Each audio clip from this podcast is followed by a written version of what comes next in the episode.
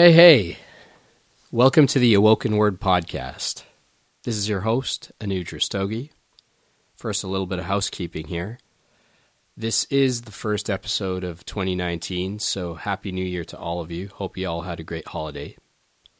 It uh, was a little bit low key for me, and uh, I'm not going to lie, I'm pretty much done with 2018.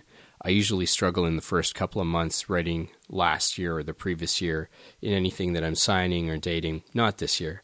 Uh, I've pretty much said to hell with 2018, so I'm moving along. Anyhow, in 2019, I just want to first of all say thank you to everyone who supported the Awoken Word podcast and has come out to listen and support and, and share your feedback. Really appreciate it. I'm really excited about what's coming in 2019 and have already got a lot of great things lined up. But before I get into that, I want to share with you one of my New Year's resolutions, which is that I need to stop using the word incredible so much. Listening back to a lot of the episodes in the past few months, I've realized that I use the word incredible a lot.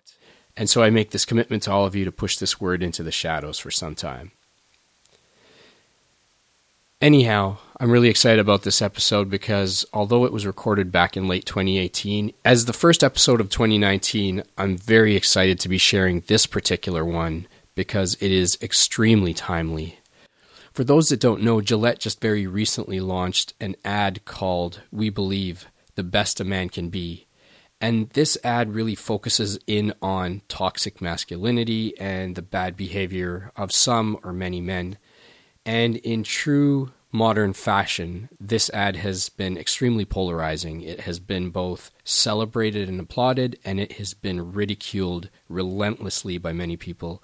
So it's really been a divisive uh, work of advertising that's both raised a conversation but also put a lot of people back in uh, kind of a negative tailspin. So here we are in 2019, and once again, we find that men, or rather some men, are very much under the microscope, and that's for some really good reason.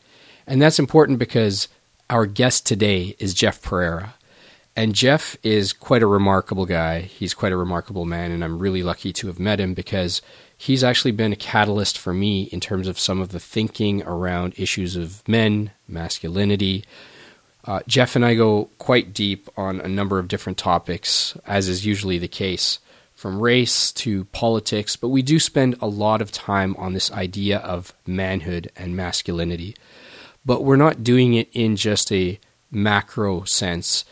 Jeff is actually very forthcoming with his own personal journey and his own personal experiences with his father. What I really like about Jeff is that he is at once both extremely vulnerable and honest in his storytelling, but he's also extremely strong and he's got a really clear sense of both who he is in terms of what his strengths are and the areas that he wants to work on. Beyond some of these topics, we also do touch on a number of other little things. We found that we have this huge mutual love for hip hop. In fact, after recording the episode, spent another 45 minutes just talking about hip hop in general and realized that perhaps there's a whole other future episode there. Also, some big shout outs to folks like Dwayne Morgan and Raj Sharma who come up in this conversation. Uh, shout outs to The Roots, Black Thought, uh, Logic the Rapper, Riz Ahmed, Neil deGrasse Tyson, Sebastian Junger, Joe Rogan, uh, and a number of other folks who have been pretty instrumental, I think, in shaping some of the dialogue that's happening out there, but also been uh, some in- incredible influences and inspirations in my own life in conversations. So enjoy this first episode of 2019. I give you Jeff Perera. This podcast is my humble attempt to bring a full grain of sand of goodness to the beach of human experience. Inspiring. This podcast is my love letter to all of you.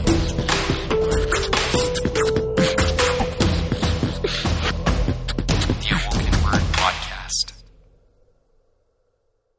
And we are here on the Awoken Word Podcast with Jeff Perera. Jeff, thanks for being here. Thanks for having me, man. So, Jeff, I know you are a motivator, an author, an activist. You speak regularly at schools, at companies, at all sorts of events and gatherings.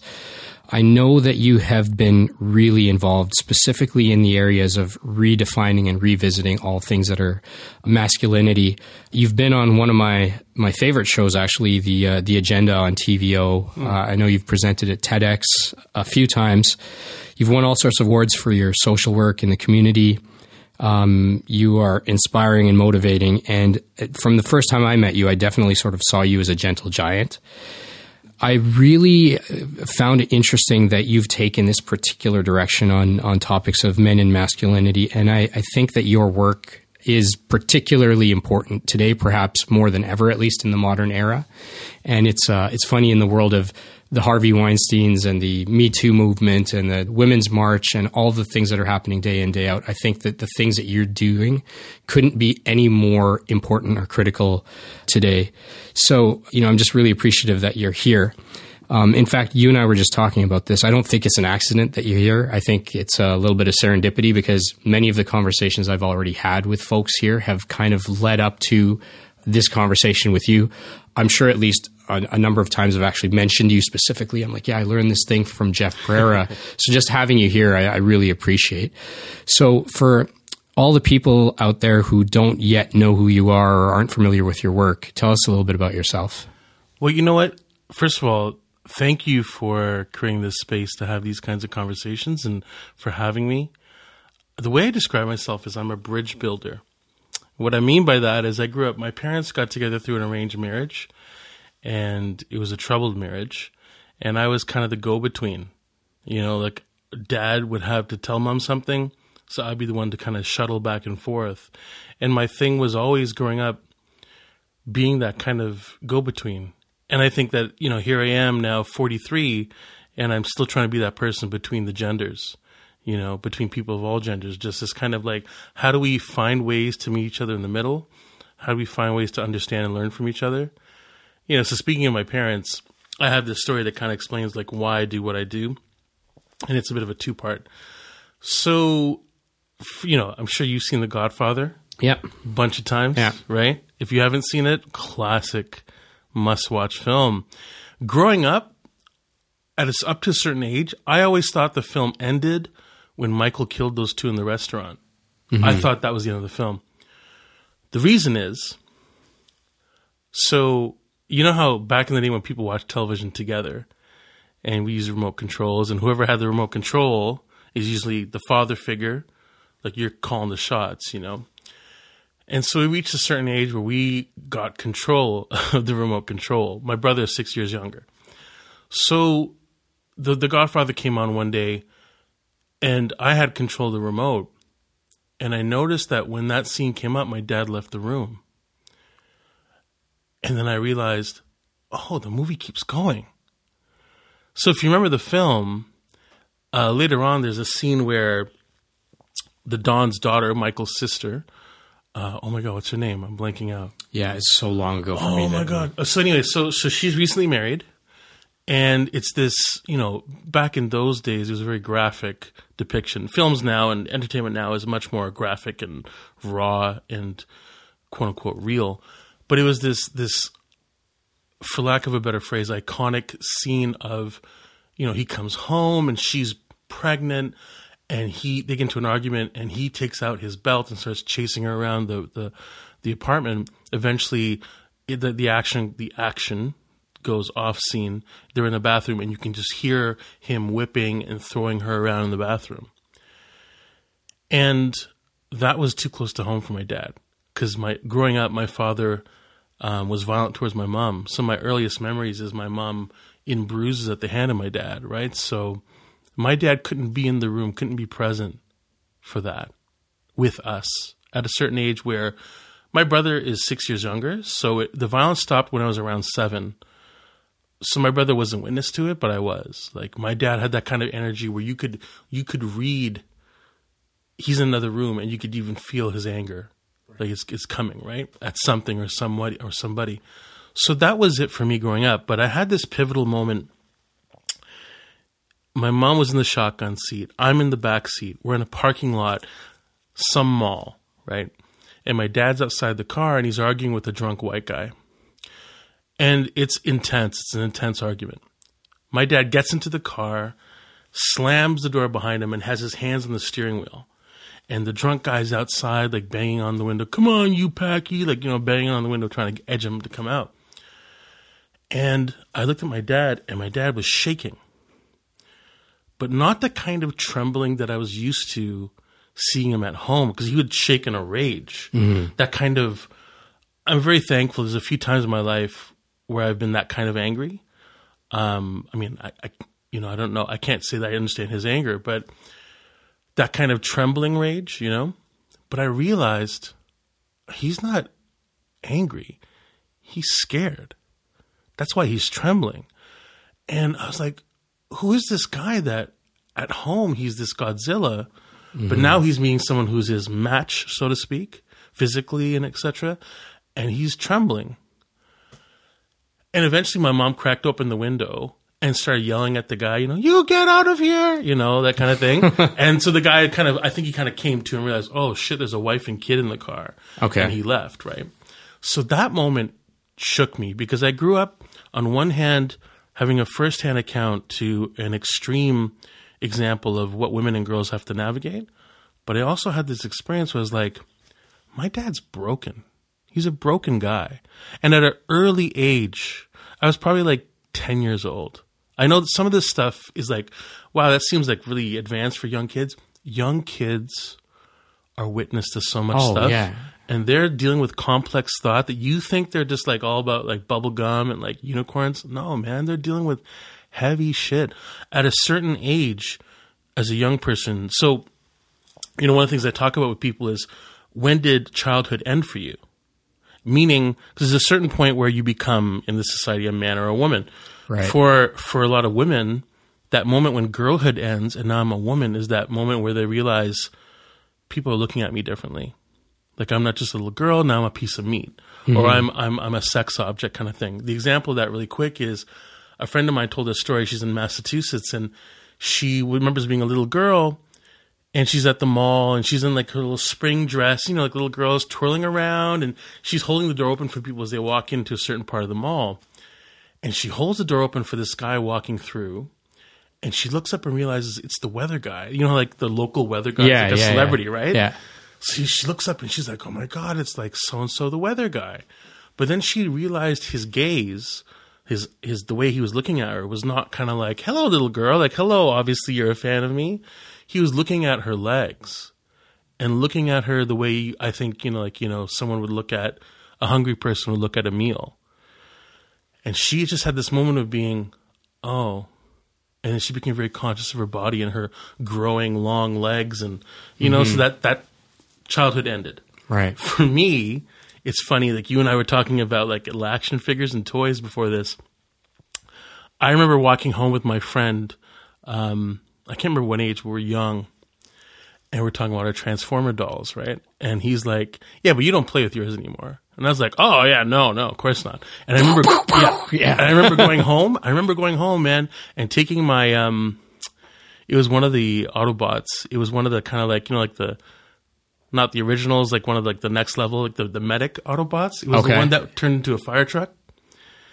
And I remember putting it on the shelf, being like, "Oh, okay, I guess I don't play with that anymore."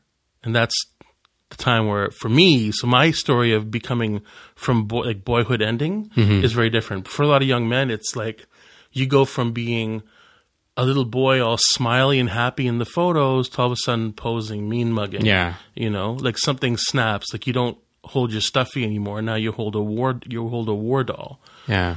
And not criticizing any of that, you know. But uh, yeah, so that's long story short. That's kind of like that's that's that's me, man. That's like why I got into this work. I grew up in a neighborhood that was a so-called priority neighborhood, um, the Jane Finch community.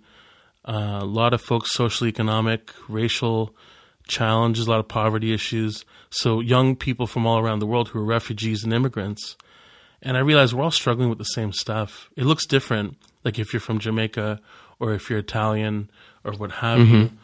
Um, but it's similar stuff. These ideas. And unfortunately, here in 2018, we're grappling with the same issues, the same stuff. And whether you're, you know, you're 10 years old or you're 50 years old, if you're a man in the society, a young man, a boy, you're wrestling with stuff. You and I were talking about this before. It feels like we're grappling with the same stuff, but we hadn't really finished the fight in the first place. Mm-hmm. Like it's not like it just came back. It's mm-hmm. just never mm-hmm. It's never really been resolved by us.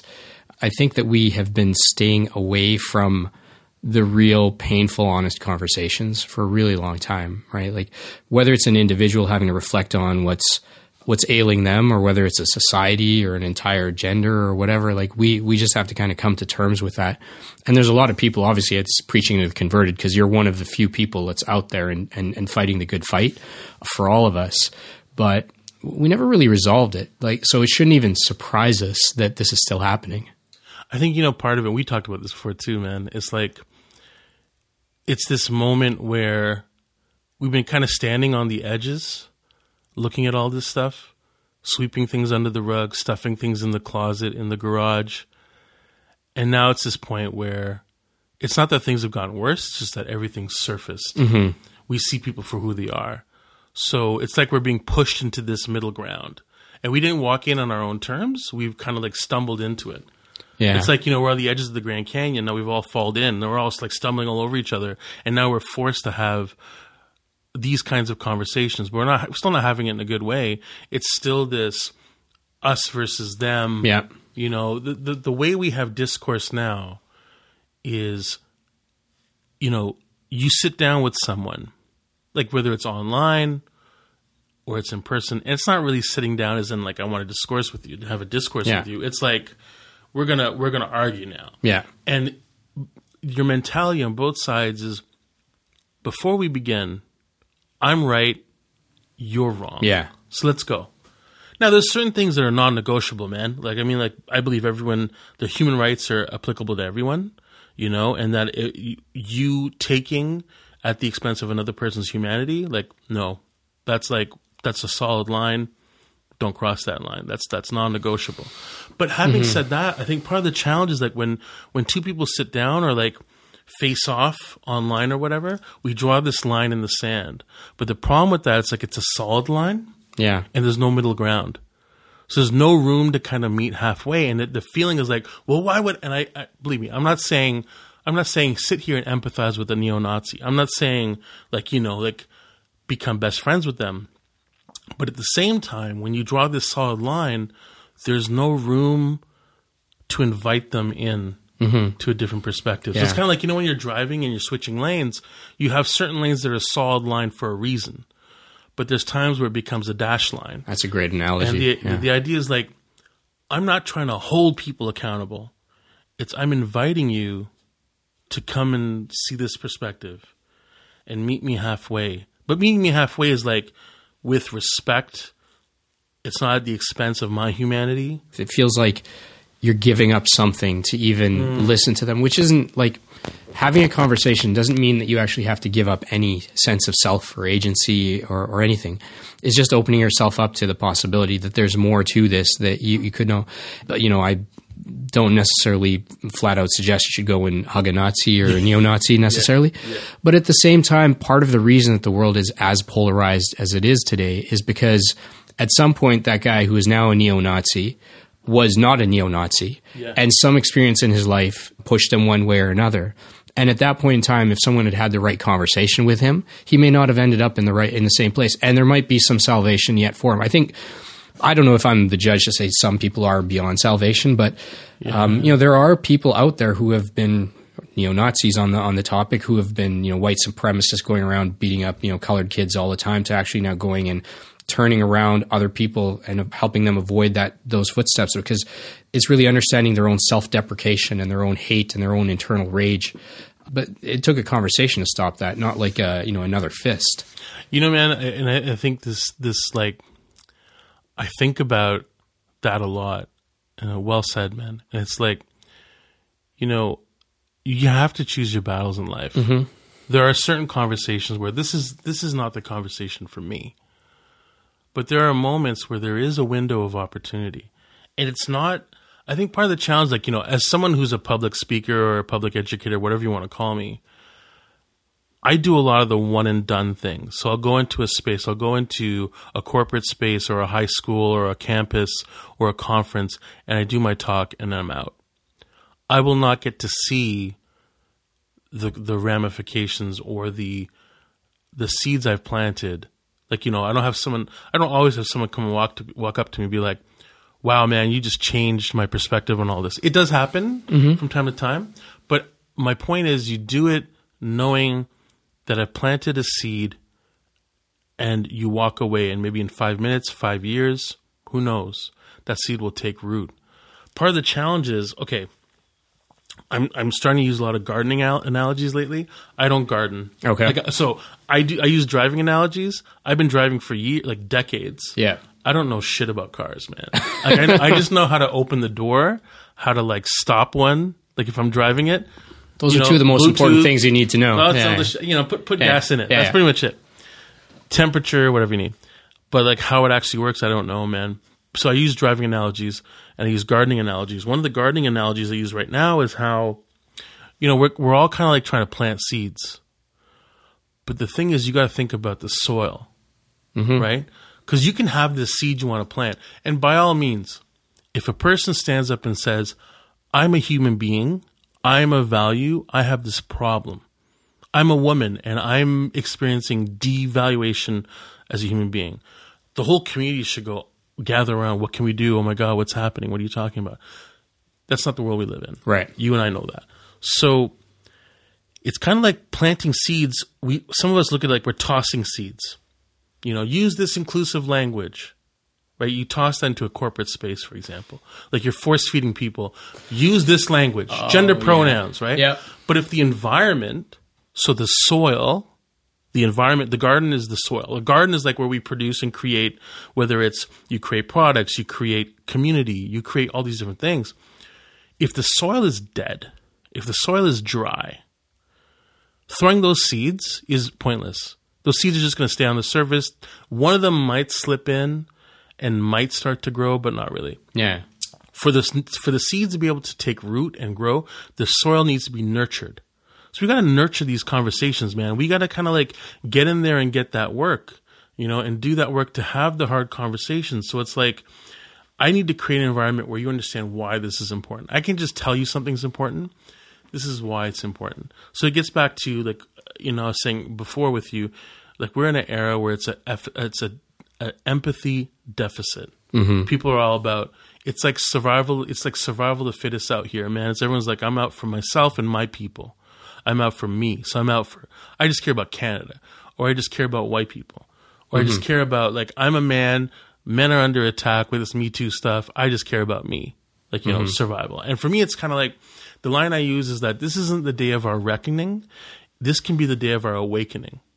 And so for a lot of us, as things surface, for people, for example, people of color, LGBTQ people, you know, women go down the line, their truths are surfacing. Here's the stories. Here's what we, you know, I'm in the music scene or I'm I'm in the engineering field or I'm a reporter in in in in media. Mm-hmm. Here's what we have to go through, whether it's Jian Ghomeshi or Bill Cosby. And those those kind of like horrific stories surface. But the reality, man, is like most of us as guys, the spectrum of men who've been disappointing or hurtful or harmful. I'm not talking. The problem is we all think Ghomeshi, Cosby, Yeah. Weinstein. It doesn't have to be at that extent. Yeah. No, and it's like s- a lot. most of us have done something we regret. Now, is there consequence for that? There can be sometimes. A lot of times there isn't. A lot of times it's people just kind of look the other way, or women just kind of like bite their tongue on that experience, and we go on. But for a lot of us as men, we have regret, and it becomes fear. You know, and it's not just with with with gender. It's like white folks right now. It's this fear of, you know, the regret of the guilt, and that tr- all it all comes in down Yeah. to fear. Yeah. This is all about fear, man. And so it's like, I think if we can get to a place where the meeting people halfway is like, I'm inviting you into a place where there's a potential for repair, Mm-hmm. a potential for healing. Um, so if you meet me halfway in the middle, we can have that conversation. Right. You know, like I'm I'm here to have a conversation with any white person. There's some people who are people of color, I respect it, are like, yo, go read a book, go get yourself educated. It's not my work to educate you. I I respect that. But the my humanity comes when they repair their humanity. Mm-hmm. So I'm willing to meet them halfway if they're willing to meet me halfway with that kind of respect, and we can build some trust, and then we can kind of go from there, man. But it's like it's it's it's a slippery slope. I get it. It's very delicate. So uh, let's. Uh, I mean, this is something that uh, we chatted about a bit, and I want to kind of go into this now. Is as good a time as any. Mm. Let's back up for a moment. So we met back in March 2017. You know, when you had come by, you know, a company I was working at, you had uh, come by there, and you were doing some great work in terms of talking about uh, men and masculinity mm. and revisiting unconscious bias. And uh, I guess in that context, I'd, I would say I opened for you. Uh, I was actually performing uh, yeah. my, my spoken word piece, Baby Girl, that I'd written for my daughter along with the video. So that's how we met. And then it's funny because when I found out that you were actually going to be speaking, I heard your name, Jeff Perera, and having known a lot of people from uh, who are Goan, Goa is a state in India that uh, was a former Portuguese colony, I instantly thought that you were Goan. Then I saw you when you came there. And I'm like, oh, this guy's not Goan. This guy's black. That's interesting. I've never met a black man with Pereira as a last name. Maybe he's got, you know, some Portuguese background or something in there. So I'm filling in all these blanks. I'm creating an entire story about you. I don't even know you. I've, yeah, yeah, I've yeah. just only seen you for the first time. Then we met and you told me that you're actually Sri Lankan. So I was just, I felt like a chump, to be honest, right? Like I felt like, who am I going about making up all these stories about people that I don't even know?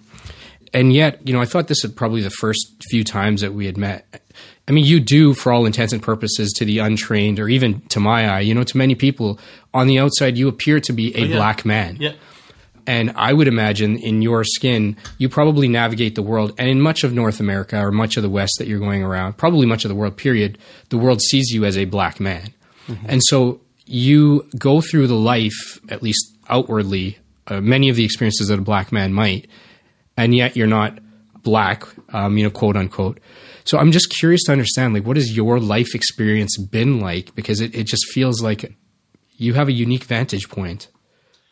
Yeah, man. You know, like when I describe myself as a bridge builder, part of that is, I think like you know, an actual bridge, I would I don't know, no idea how you build one. Like I'm, always like, sure. how yeah. do you build that shit? Yeah, right. but like part of it is looking at it and going, I see the gap, and for me, like part of it is, I've had this really interesting experience of being able to kind of navigate and see different perspectives. So I am Sri Lankan, I'm Sinhalese. So our community in Sri Lanka, we are the oppressive majority. There's basically you know, let's just name it, has attempted genocide of the Tamil community. Mm-hmm. And a lot of folks like myself who were born here, we don't directly have the kind of perspectives and you know toxic attitudes. We either inherit it from our families or through the communities, right? And there's also folks here who don't have those perspectives and are like, how can we find ways to make amends and fix this and, and work on it? So I have this, the perspective of being someone of privilege in that respect. This other thing you talk about is so like so many times in my life, like people will see my name first before they see me. Like I remember back in the day when I go for job interviews, it was always hilarious. I'd be in that that room, that kind of waiting room, and the person will walk out, be like Jeff Perera, looking at the white guy, and then I stand up. Mm-hmm. He's expecting some Portuguese dude, and he's like, "What? Okay."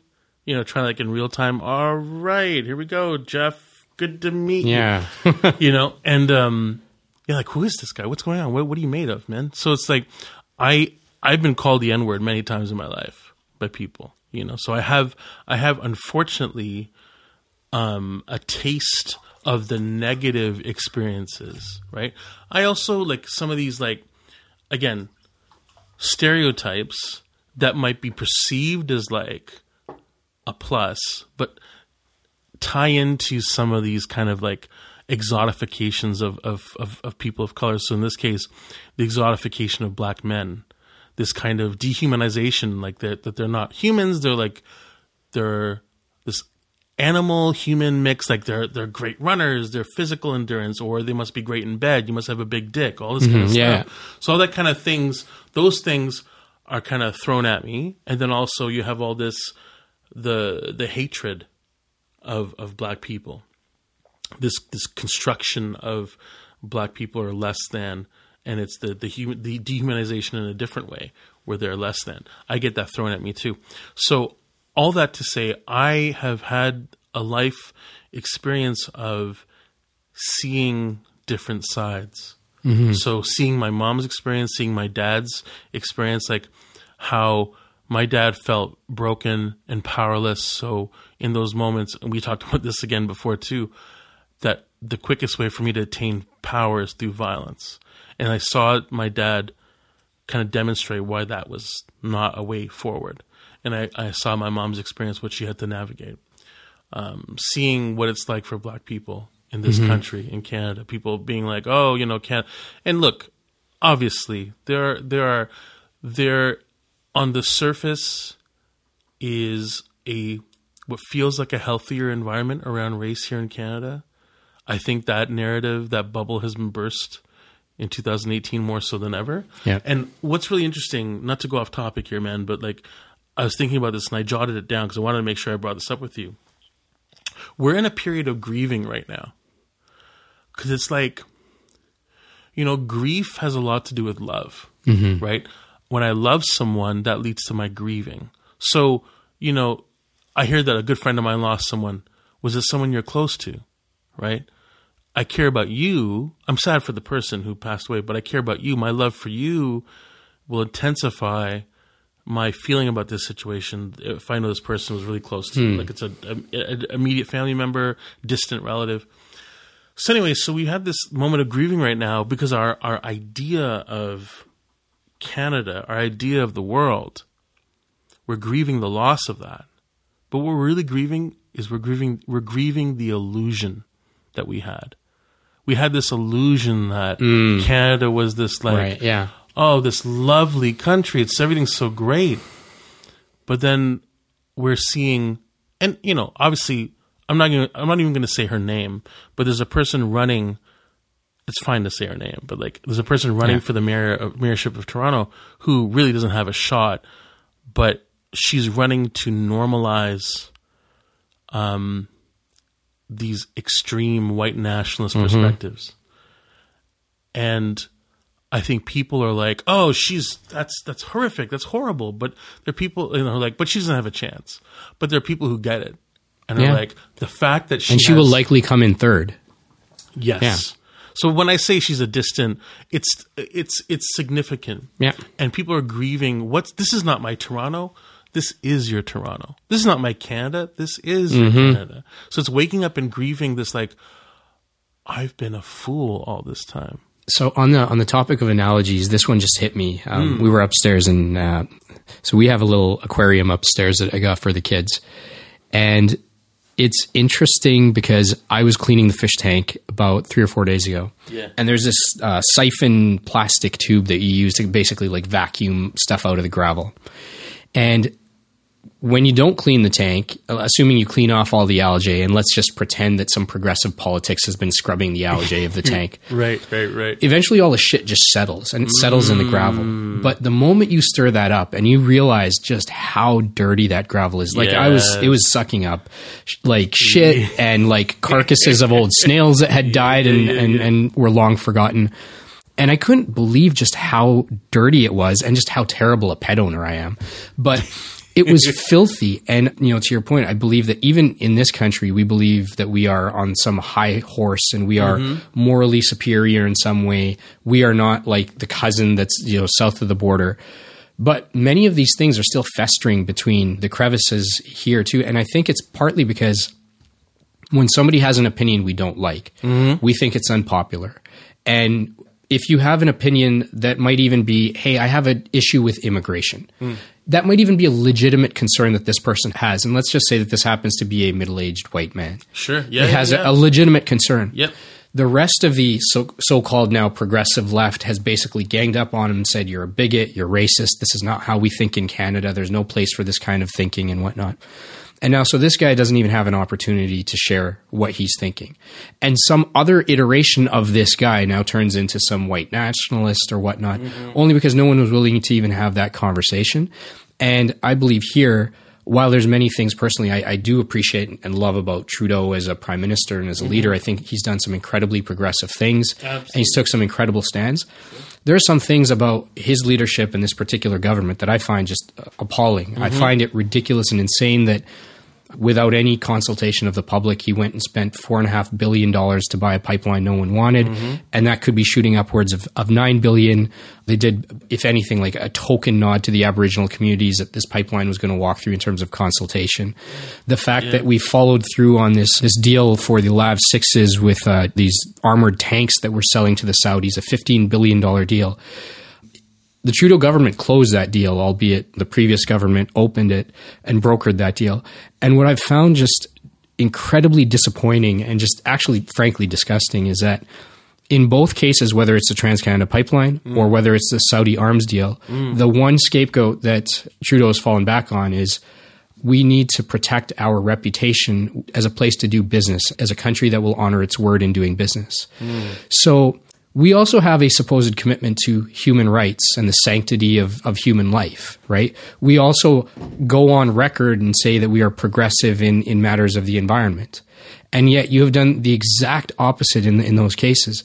But what I think has happened, and I think Trudeau is sort of a, a symptomatic case of this, he's done some really great things that mm. on the surface have pacified some things and have moved us forward, I think, as a society. Sure, I'm not, I'm not going sure. to throw out the baby with the bathwater. Sure. I think he's done some tremendous things. But at the same time, some of the hidden muck in the gravel of this fish tank that we are all swimming in is still there and it's surfacing now more and more because you've got – you got these crazy fish like you know, Trump and Nigel Farage, uh, right leaning elements in all these different countries that are just stirring it all up. But they didn't create the situation.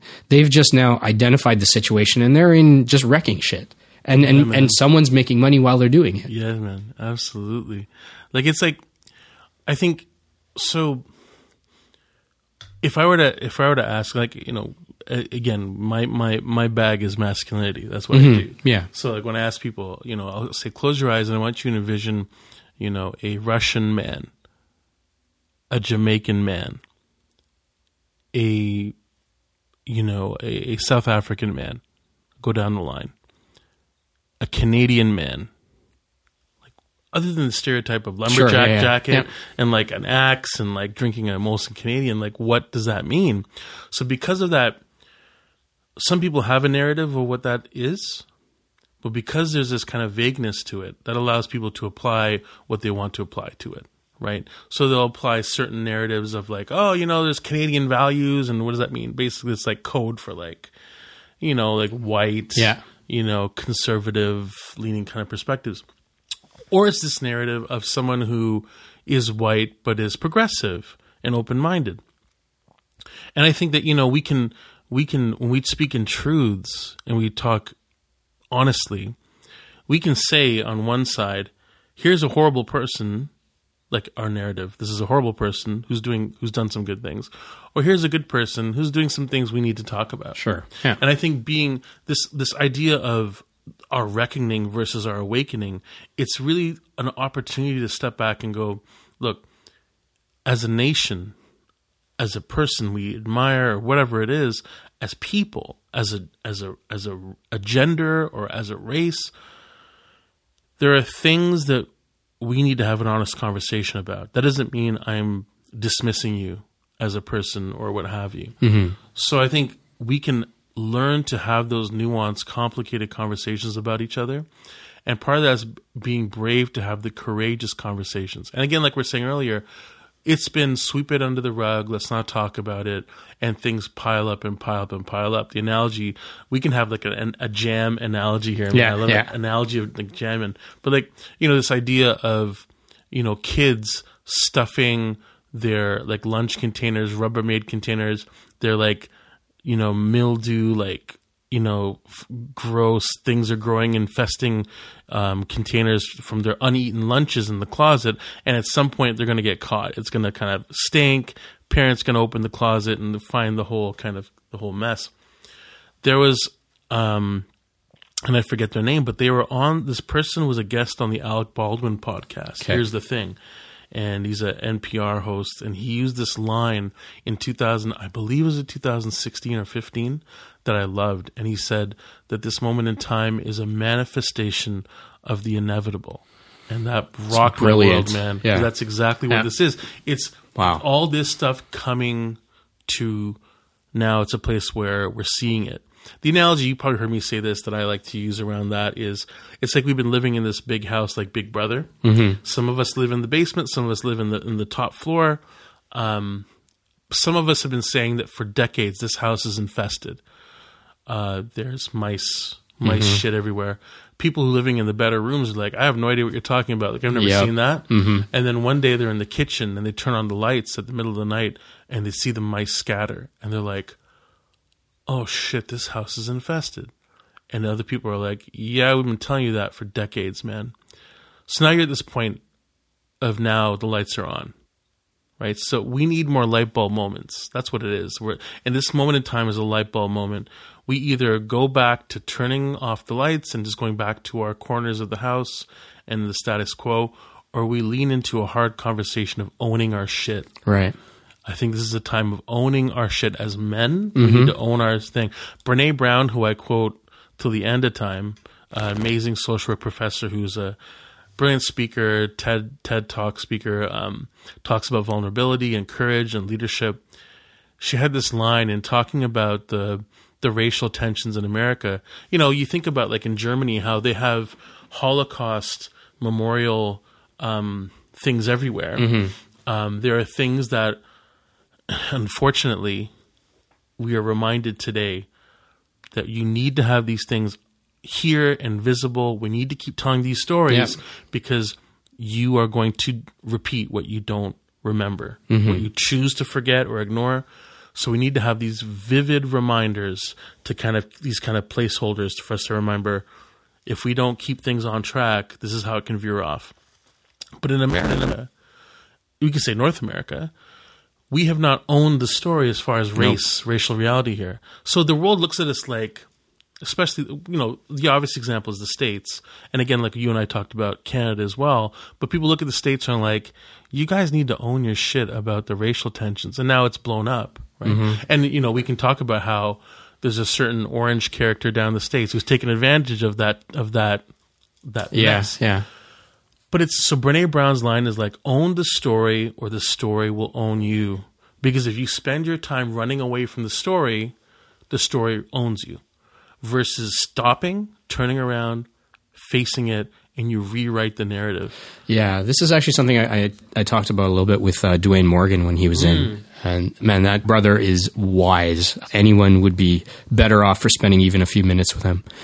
But um, this idea that everyone has this story, like you and I walk in into a room, and first of all, to my earlier point about making up this whole crazy narrative about you being uh, Yeah. Goan and then black and then finding Yeah, out you're yeah. Sri Lankan. We all make these stories up because we have these biases. We hear a name, we see a person, we in- instantly start to fill in the gaps ourselves. But we all have a story. Like you're 43, I'm 40. We walked in. We now have a collective 83 years of, of human experience, right? And so we are 83 years meeting in this moment, mm, right? We're not just mm. like we're, we are two people, but there's also two stories. But if you don't like the stories and you don't like chapter one or chapter three, it's not finished yet. Yes. The book is not completely Yes. written. It's Yes. not the last chapter. You might have screwed up. You might have fucked up something way earlier in life. You have time to change it now. And that's for an individual, that's for a society. And I think part of what's missing today in these conversations, and, and, and because I end up interacting with people of all walks of life and end up very comfortably having conversations that make a lot of people awkward. I don't know why that is. Mm-hmm. but now a middle aged white man has trouble expressing legitimate concerns that touch on race or immigration or any other number of subjects or masculinity or Me Too or whatnot. And so, still in most of the world, a middle aged white man is at the top of the food chain mm. from a position of privilege, both being male, being white, if they happen to be in a higher social class, mm. you know, then there's all those factors there. Mm. And yet they've got this ironic disadvantage that they can't actually express something that's a legitimate concern. And we don't spend enough time abstracting and removing the person from the issue. So if mm-hmm. I make a good point, it shouldn't matter what the color of my skin is, what gender I am, what part of the world I live in. A good point or a good idea is a good idea is a good idea. But we somehow conflate the two, and then the same point being made you know, perhaps even by someone who is a black woman, for example. She might be saying the same thing for 20 years about mm. her experience. And the moment it's recognized by a white woman in a position of popularity or who's famous or whatnot, all of a sudden that claim is now legitimate. So it's the same claim. It's not even that individual's truth, but now we're giving it more weight. Yeah. Um, in the same way, I find it's actually unhelpful to to be white today and not be able to have an honest conversation about something that's actually bugging you. So immigration, I think, is a legitimate topic of concern. On one hand, this country and the U.S. for that matter, none of the industrialized West is going to survive if it doesn't have immigration coming in because the skill sets, the, uh, the the energy, the youth, all the things that come in are absolutely critical. Like Canada would probably be in a net decline population wise. It doesn't have the skills to have all the the doctors, all the engineers, all the people in media, all the people that are just doing every sort of thing in society. And yet, we're also on the precipice of potentially starting to hit some real numbers of people coming up who've tried to get into the US and can't find asylum there anymore. And we're probably going to see more of them coming into Canada. I had a, a good friend of mine who's a refugee lawyer in Calgary, Raj Sharma. Uh, shout out to you, Raj.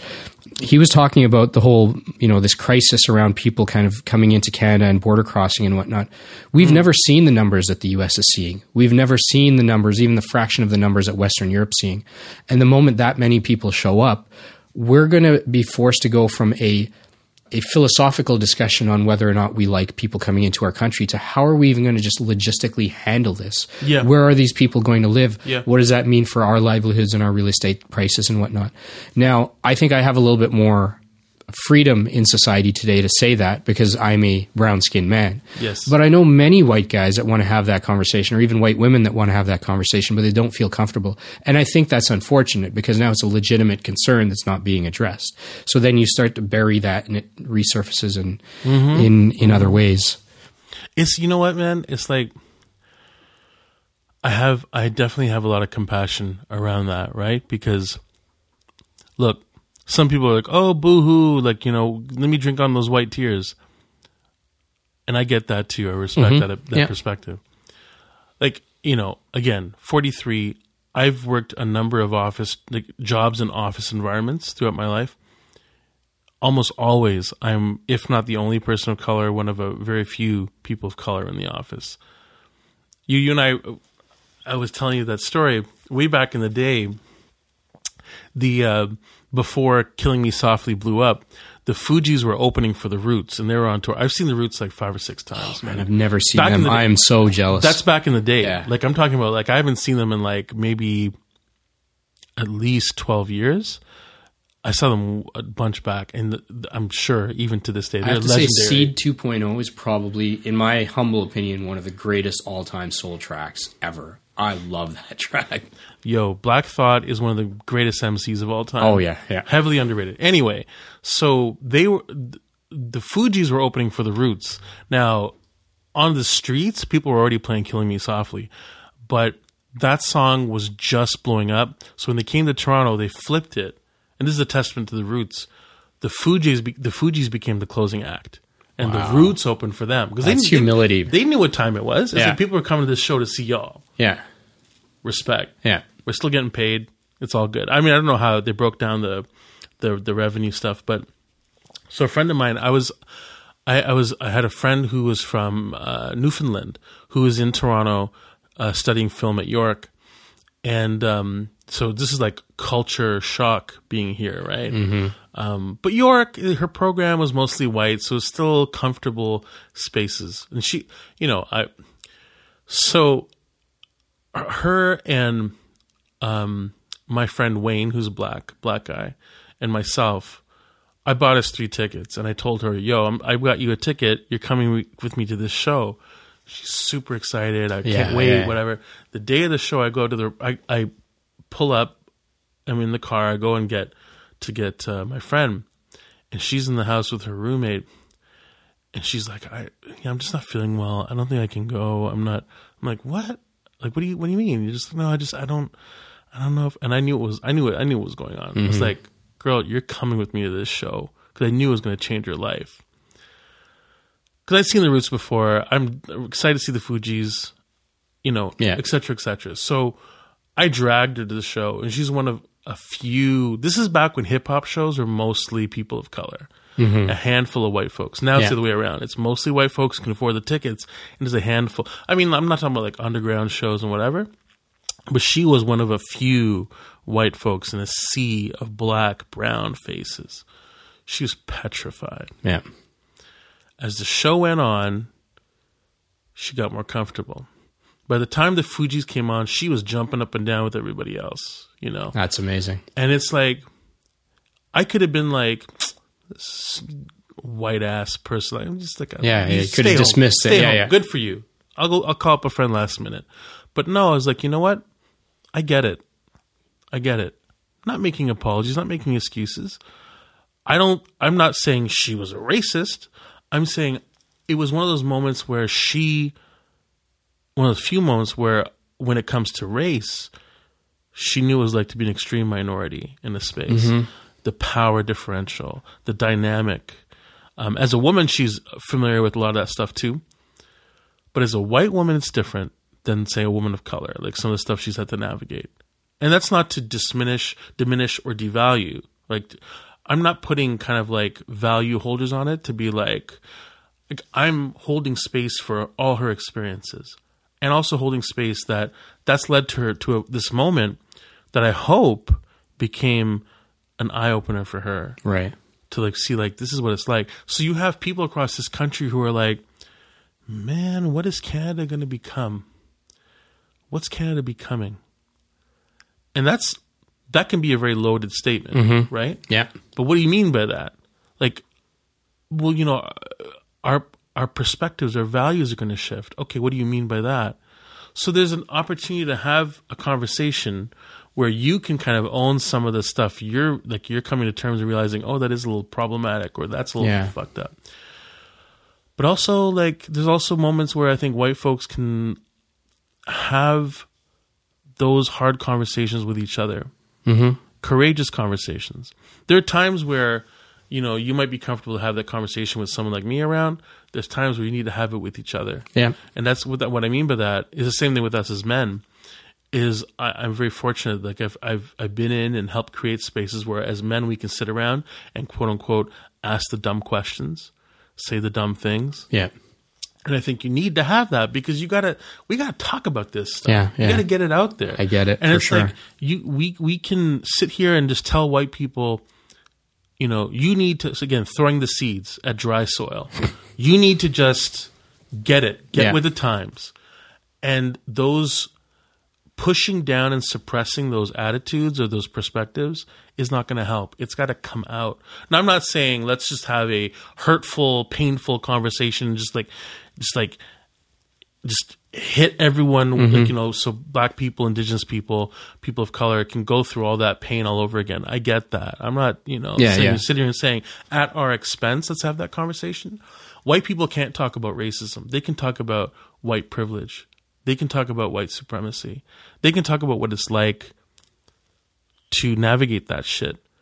Right? So it's like, so really quick, it's like a white person can turn to another one and be like, man, I used to use the N word back in the day. Or I had these kind of attitudes. My my friend can tell that story, hopefully she does, of how I didn't want to go to that concert.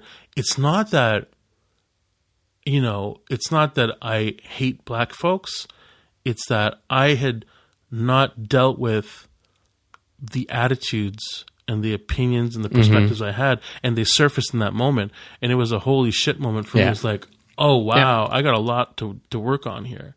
And that was like a very unique experience to do it, where I just like, threw her into a room with a thousand, you know, people of color, like working out, girl. Working Yeah, out.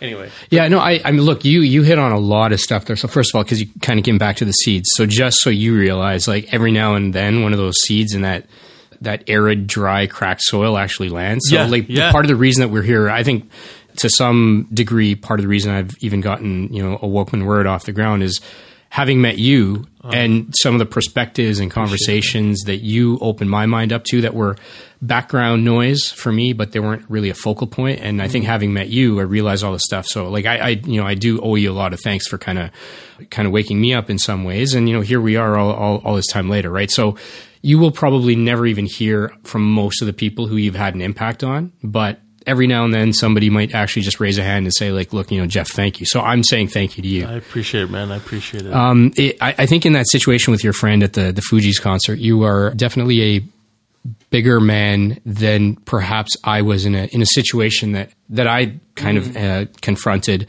not too long after we had met. And I, I'm not going to go into a whole bunch of detail. I actually talked about this with Dwayne Morgan a couple of weeks ago. But long story short, you know, we were in a, a for a work thing. We were at a supper club, I guess. So it was like part restaurant, part nightclub. Mm-hmm. And after the the team thing, it turned into this just absolutely bumping club. And I didn't realize because we were in a private dining room, and then all of a sudden you look outside, and there's this just absolutely sick, off the hook old school hip hop set playing. Like I hadn't heard something like this in ten years. Like every single track was so perfectly mixed and so mm. perfectly timed, and the crowd was just going crazy. And then it just kind of hit me. I'm like, huh, this entire crowd is black, and it was like you know maybe eight nine hundred people, maybe even a thousand. Like this place was huge. Mm. So I went out from the, the dining room. I went out. I, I found the the DJ booth. I just I just had to pay respect to the the DJ. I'm like, you know, bro, this this set's off the hook. Like, just keep doing your thing. Come back, kind of you know working my way back into the room because I wanted to actually get some of the folks that I was I was there with like come out and dance. On the way, I accidentally bumped some six foot eight, three hundred and fifty pound dude. I spilled some water on him, and I'm like, oh shit. And you know, so like I've got this like I'm just used to kind of having my guard up in a club sort of thing. This guy looks down at me. He's like, "Oh man, like you know, what's up?" You know, kind of like high five, you know, big smile and stuff. I think he was just almost surprised to see me in there. He, more surprised than I was to see him. So I went back in. I tried to get the you know some of this th- these guys out. Then uh, they wouldn't come out. Like, no, we're, we're good. I'm like, okay, that's kind of weird. So I go dancing for a bit. There was another colleague who happens to be white. She was she was the only uh, only other person I think from our, our our team that was out there for, for any period of time. Um, and then I went back in. I'm like, no, like I know you guys love hip hop because. And then I, I asked, like, like what's what's up? Like, why not? And then um, you know, one of my colleagues, she said, uh, no, I don't want to get molested. And right there, I just mm. like I felt like a part of me just like just shriveled up and mm. died because I'm like, what do you mean molested? And then I, I realized I, I kind of stepped back, and I think from that moment, our dynamic changed forever, right? Mm. Because I kind of stepped back. I'm like, oh, okay, I get it. I know what's up. And right away in my head, I'm like, black music's cool, black athletes are cool, black culture's cool. We can uh, use all of the air quote ghetto slang day in day out. We can have like some black colleagues or the token black guy in the room, but I am just not comfortable being in a room of all black people to the point where I feel like my own safety is at risk. And uh, there was another there was another guy who um, you know was not white. He wasn't comfortable coming out. There's just this whole group. So I just I felt sick. Honestly, I went the the rest of the night until everybody ended up clearing out. I ended up just I was pretty much out there by myself, mm. and I had a blast because the music was just so good. I was having such a good time, and it was just yeah, it was a room full of a lot of very large black dudes and just a lot of people who were having a good time. They were out. It was Friday. Mm-hmm. Uh, you know, like it's Friday. I ain't got shit to do. I'm going to go and like Mm-hmm. have a good time at a club. They were just normal, everyday people who happen to be in black skin. Yes. And for me, I don't know why. I, I because I've just been sort of in and out of so many different circles and social situations. Yeah. I've never been uncomfortable around any group of people. But for uh, like, I just I really felt disappointed that day because I'm like Hell I thought we knew each other. I thought that we were past this. Like I didn't think we were in a post-racial utopia at all. Yeah, yeah, yeah. But I think that night reminded me, and then a few other experiences that happened soon after that back here in Toronto, um, particularly as it related to you know black friends of mine. Uh, I think it reminded me very quickly. We are so far from that post-racial utopia today. Oh yeah, oh yeah. Like you know, like eh, those are two stories that on the surface are very similar, but they're very different because the context is this is you with your work colleagues, and and a lot of a lot of that dynamic's different than me being with someone who was at that moment one of my one of my best friends. Like we were hanging out a lot, her and I. and she's opening my eyes to experiences around women's realities for myself as around realities of for people of color. Um, but those are two different situations. Now, I don't tell my story to be like, you know, I'm this, you know, this um, Pied Piper of of white people, bringing them into racial awareness. Mm-hmm. And you, you know, that story for you is not you being like, yo man like i i just i i could have done better in that situation no absolutely like that's first of all both examples like justify like your ex- your experience your the way it affected you of course like that is not your duty in that moment or responsibility to kind of like let me drop a little racial 101 like mm-hmm. workshop on y'all right here. Yeah, yeah, It's like it's it's it's always left it can be left to you to do that. In that moment would have been amazing is if a white colleague maybe not in that moment but later later on was like, "You know, we should talk about what happened that night." Cuz something didn't sit with yeah. me. And that's that's so for me, you know, whether or not you choose in that moment to plant a seed, to say a thing, to just be straight up, "Yo, what guys, what the fuck? Like, you have every reason to react however you do. And that's part of the problems, I think, that with these two stories, someone might hear it and go, you know, like the example of what I what I did, um, you know, it's it's it's not always the case where that can work out that way.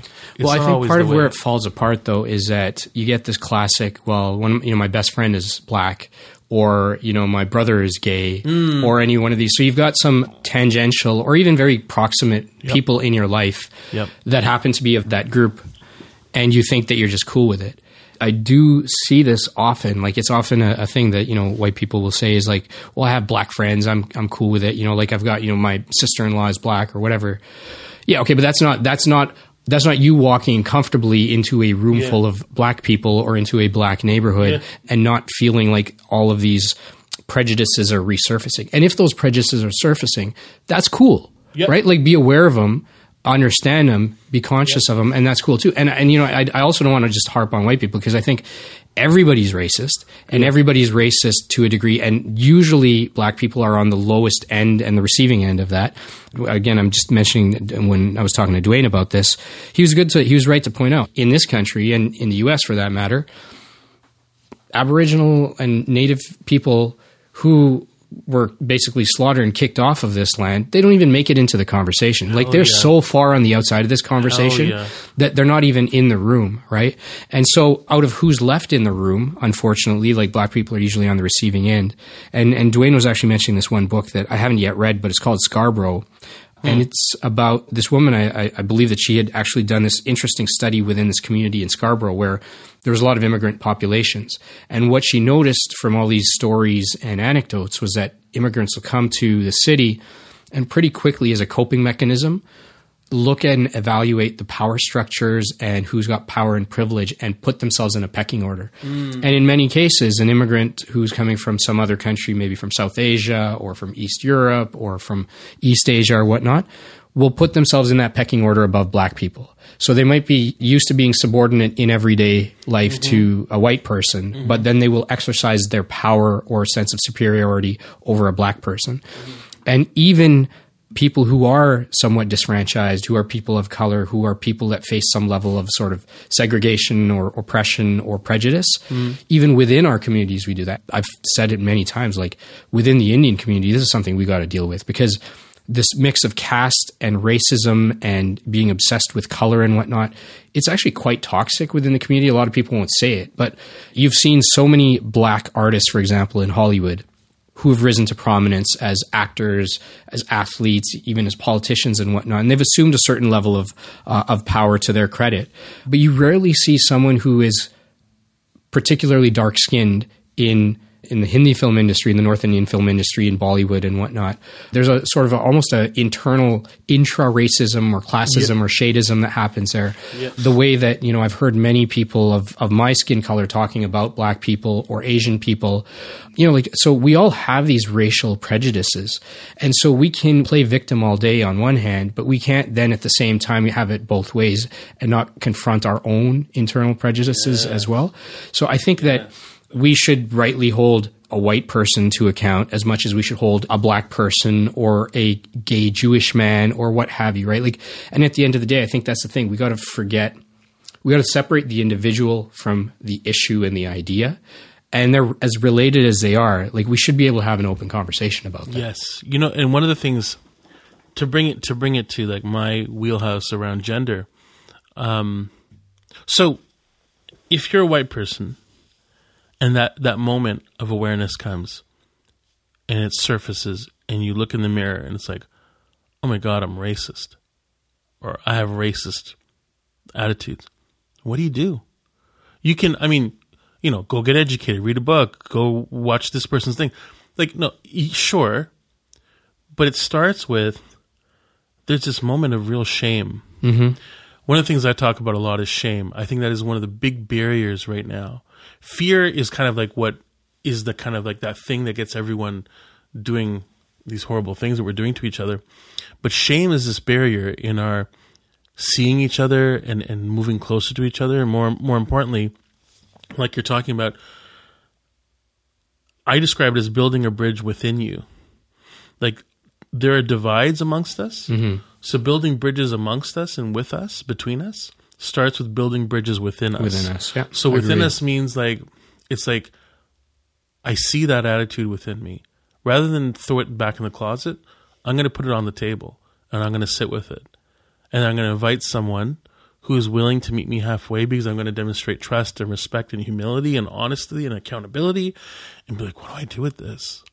So when it comes to, to gender, I think that's that moment for men right now with the Me Too stuff, right? So it's like you hear these stories about awful men, but then you think about some shit that you've done. You think about I've been a certain way, and that shame becomes a barrier. Way back in the day, when I was I was uh, starting this work at the Ryerson University campus, I had this initiative where we had a week, and I had tables across the campus and the business school, the engineering school, the athletic space, the social change spaces. And the table was like basically people could sign a pledge to never commit, condone, or remain silent on violence against women. And that sounds like a no brainer. Like, uh, yeah, yeah, I'm down. And the, the the thing was, you could sign your name, initial, if you want to put your email to get more information, just sign it. Yeah. Even an initial, just put in your initials. That's all it was. Like we weren't like we're not trying to sell you some shit. Just to show, make a statement. It was so eye opening. It was a campus of like, and I'm not. This is not inclusive, to, exclusive to just Ryerson. It's like Right. I think any campus have this experience if you do this social experiment. There's like seventy thousand full time students, fifty thousand part time students. Um, you know, 10,000 staff administration workers, the whole deal. We had 2,000 plus signatures. Now, that's a great success. You look at the ratio, like that's small. My experience staffing these tables and witnessing, like at, sitting at the table or watching the table from the side, seeing the men walk by and their interaction with that statement some people are like, yeah, no brainer. Like I, I would think you and I would just be like, yeah, bing, yeah, no problem, man. Um, but some people, their, their shame was a huge barrier. Shame of even approaching the table. Am I acknowledging I'm a perpetrator by being here? What am I acknowledging by signing it? Mm-hmm. You know, what is that? What is that statement about me? Or this thing around my shame of us as a as a as a gender or as people or my own shit. So that turns into aggressiveness or defensiveness. Well, not all guys like this. Like, where's the violence against men table or blah blah blah, Yeah. right? And of course, they they those are the same people. They'll be like, they're like, what about violence against men at the hands of women? Not violence against men at the hands of men, mm-hmm. right? Because it's not about the men. It's about it. No, what's the root cause? It's it's my attitude about women and how I devalue them. See, the thing is, I describe um, I describe this all as a ladder, and you can talk about this with race as well. It intersects. This the game we play is about society, this capitalist society. It's about power and holding mm-hmm. power and demonstrating power. So I use the analogy it's like a ladder you have to climb to be at the top. The illusion is that certain, and, and Trump is that example of this this kind of like elite status. And it's not even he's not even he's, he's smoking mirrors. It's even a higher true elite Sure, yeah. on that ladder. and the idea is you're supposed to climb to the top. Now, if you're white, the impression you get is that you're entitled to that. But a lot of white men hit their own, for lack of a better phrase, their own glass ceiling where they realize, oh shit, I don't get to be that dude. I think of Zuckerberg in in uh, the Social Network Yeah, film. yeah. That's my example of like he is in this elite school and he realizes there's a glass ceiling. Like I don't get to be that white guy, like the twins. Yeah. I'm a run of the mill mediocre white guy. I've been sold a bag of goods. So he has to shatter that I know glass ceiling is the worst analogy, but that ceiling he faces. So he has to establish power. How do I achieve power?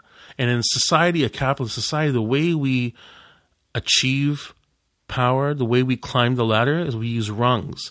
And the rungs are other people. Yeah. And so um, we reduce people to tools, instruments, and objects. And you can only have one person on one rung Yes. at a time. You're either in my way or I can use you.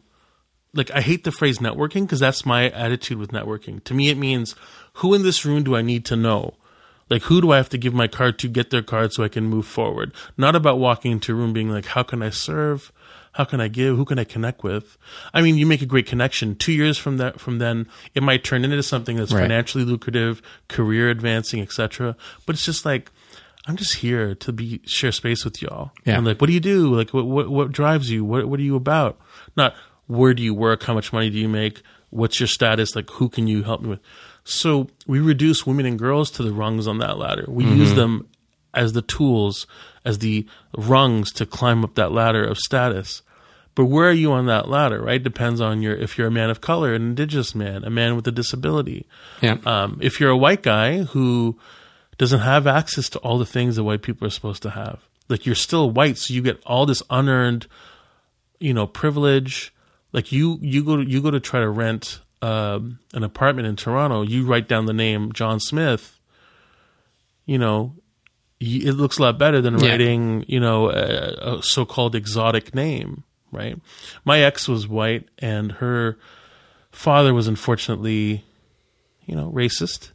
And he he said to me, "Well, why is it like, you know, like these Ethiopians? They have their own like they name a, an apartment building after one of them. It's like, what if I did that? Like, you know, I'd be called racist. It's like they had to do that because they would try to rent places and they wouldn't get accepted because of who they were. Yeah. So they had to create their own space. But you see what you want to see to go back to something we talked about earlier, at the end of the day, all we are, man, all we are is narratives. Mm-hmm. All we are is stories. Yeah. There's the story that other people have of you, there's the story that is told about you, and there's the story that you tell yourselves. The story that you tell people publicly, here's who I am. Like I, I told you this, like, oh, I'm a bridge builder, blah, Yeah, blah, yeah. blah. But then who am I? I'm just this, this guy, this flawed guy who's trying to figure things out. I figured some things out. I'm still learning, you know, but you have to present as an expert Yeah. like you know people present me oh here's this guy who's an expert on masculinity i'm like man i'm trying to figure this shit out too but okay all right expert whatever um, but then my narrative is and i've i've done all this great self work around my attitudes and biases and prejudices that can be my narrative or my narrative is i'm trying to figure this out still You can be self righteous or sort of humble. You know, those are both two different sides of the coin, right? So I think part of the, the problem is we want to have like we want to control the narrative, which is you know I get it right. You want you want to leave a good impression, and unfortunately today it's all about impressions, like how many likes I get, mm-hmm. how many clicks I get, friends or followers or whatever. But you know the thing I always say, it's not about the impression you have on others; it's the impact you leave with others. So owning the narrative. If your narrative of me is like, so my friend that I talked about, someone could hear that story and be like, "Yo, she's a racist." I could be like, "Well, we can reduce it to that," and she clearly exhibited racist um, attitudes and opinions. She could hear that and go, "I'm not a racist. That's not my narrative for myself." What is the narrative? I have to own it. So I can't control what people think about me. If I spend the rest of my life worried about other people's opinions, yes, you're gonna no. Yeah. But at the same time, the way people think before, like Jeff's coming over to the party. What are they thinking? When I leave the party, what are they What saying about? Yeah. And I'm not I'm not talking about like, yo, man, that that guy's like all this. I'm not worried about that. I'm like, how did I leave people feeling? Mm-hmm. You know, and um, what kind of energy do I bring? Um, what comes into the room before me? So there's certain things you can't control, but there's certain things we can control. Yeah. And it might be just a matter of semantics. I think there's a couple of things that perhaps Mm. I, I disagree with there. Hmm. Hmm. but hmm. so for one, I do, I believe white privilege is a real thing. Yes. And yet you can have in one moment white privilege, but also be at an extreme disadvantage because of your, your family situation or a death in Yes. the family Yeah, yeah, yeah, or health issues or any number of things, right? So I think often people look at this topic of privilege and they make it feel like, oh, that means you just got stuff easy. Yeah. Just because you have privilege doesn't mean that you got stuff easy, 100%. right? Yeah. Logic, who is uh, one of my favorite rappers, I'll say that his dad, who's never been in his life, was black. His mom was white. So he is, by all intents and purposes, you know, born half black, half white. Yeah. But on based on the way his genomes manifested himself, phenotypically, he looks like a white guy. Hmm. He you, from from the outside, you wouldn't look at him and think that this guy is black Yeah. so he talks about white privilege, but you know when you know he's had black people in the community and his family like be ashamed that he's rapping looking like a white guy, and then he's had white people saying he should be ashamed to be black. Like what is what does privilege even mean in that context? And so in that case, I do think that there are many white men who feel entitled to you know whether it's the presidency or the being Yeah. CEO or whatnot. But I also don't like broad brush statements and that like I think that many men don't necessarily even feel entitled, or let's say white men. I think they just see so much representation of themselves in that situation that it yeah, feels like yeah, automatic. yeah, yeah. So Riz Ahmed, who I love as an actor, he's he's done some incredible things in Hollywood lately. He's a fantastic spoken Mm-hmm. word poet, etc. He actually had this thing, and I think it was either on Fallon or Kimmel um, a few weeks ago, or it may even have been on Trevor Noah's show. But he was basically saying he dislikes or finds unhelpful the term diversity because diversity is like you know it's a sprinkle of you know this and that and Yeah, whatnot, which is always how I felt about to your analogy about throwing seeds at something. yeah. It's literally it's a token nod like hey just say like inclusivity, say inter uh, intersectionality, and we're good, right? Yeah, That yeah. that doesn't accomplish anything. For him, it's actually more about representation, Mm, right? So if I see a bunch of middle-aged white men who are CEOs in big companies or who are politicians or who are leaders in sports and entertainment etc then I believe that I can be that Yeah. but if I'm a young black boy mm-hmm. and I never see a black scientist my entire life I don't see myself out there, so I have to take an incredible leap of faith, right? And there are exceptions to that to every rule. You know, I mean, someone like Neil deGrasse Tyson, he gives pays homage to Carl Sagan for kind of taking him under his wing and believing in him Yeah. when he was doing something that was pretty atypical for for a young black man. But we don't see representation of ourselves out there, and so we don't tend to see ourselves as potential doctors or lawyers or athletes. You know, it's easy for an Indian guy to see himself potentially as a doctor, a lawyer, Yeah. or an engineer. But here it's incredibly less likely that he would see himself as a pro athlete or even president or prime minister or what have you. That is changing. You know, there's a lot of progress that's been made, but there's a lot yet to make. But I think it's important that, you know, when we think about privilege or even being at a disadvantage, these are not blanket statements that apply Yeah, yeah, in yeah. all cases. 100%. And and there's this other notion. I mean, I think, albeit Europeans have, particularly over the last 400 years, perpetrated all sorts of terrible evils and have created some of the most inhumane circumstances in human history. And yet, also, there's a lot of credit to be given to that same civilization Yeah. on the progress of science and technology, on empathy, on secularism. Yeah. In in fact, I would say many of the you know the white guys I know that are probably the most open minded, honest, inclusive people that I know. Mm-hmm. Um, and so, like, those are both coming from the same place. And so, we should be able to dissect individual elements of saying that, like, yeah, this makes sense for us to keep working with, and this is something that we need to recognize, but also mm-hmm. move away with at the same mm-hmm. time. And at the same time, I think it's I, I think it's a misnomer to say that black people can't be racist. From from the standpoint of institutionalized racism in the judicial system, in the police force, in the workforce, in matters of getting loans or starting businesses, yeah, absolutely, there's an in- institutionalized systemic racism that black people, unfortunately, mostly find themselves at the bottom of. But at the same time, you can have all sorts of prejudices. Like the, I've heard Absolutely. many black people say all sorts of derogatory things about Indian people, about Asian people. You know, I heard black guys saying "Paki Paki" all the time, like when I was growing up in Oh, yeah. Edmonton and stuff. Yeah, yeah, yeah, and so it's you can't like nobody is completely righteous. Nobody is completely perfect. And I think that we should find comfort in that, that we're all flawed and we're all kind of broken in some way. And we might sit in a different place at a different time on that totem pole, Mm-hmm. but we all have work to do. We all have shit to work out, right? Absolutely, man. It's like, and I like the the ladder analogy for that because I used to think that racism was exclusively about holding power. So if you don't hold power, you can't be racist. So I used to be like, well, I used to think back in the day when I was in my you know my teens, well, black people can't be racist because mm-hmm. they have no power. It's like you know you think of in certain scenarios or contexts or structural situations.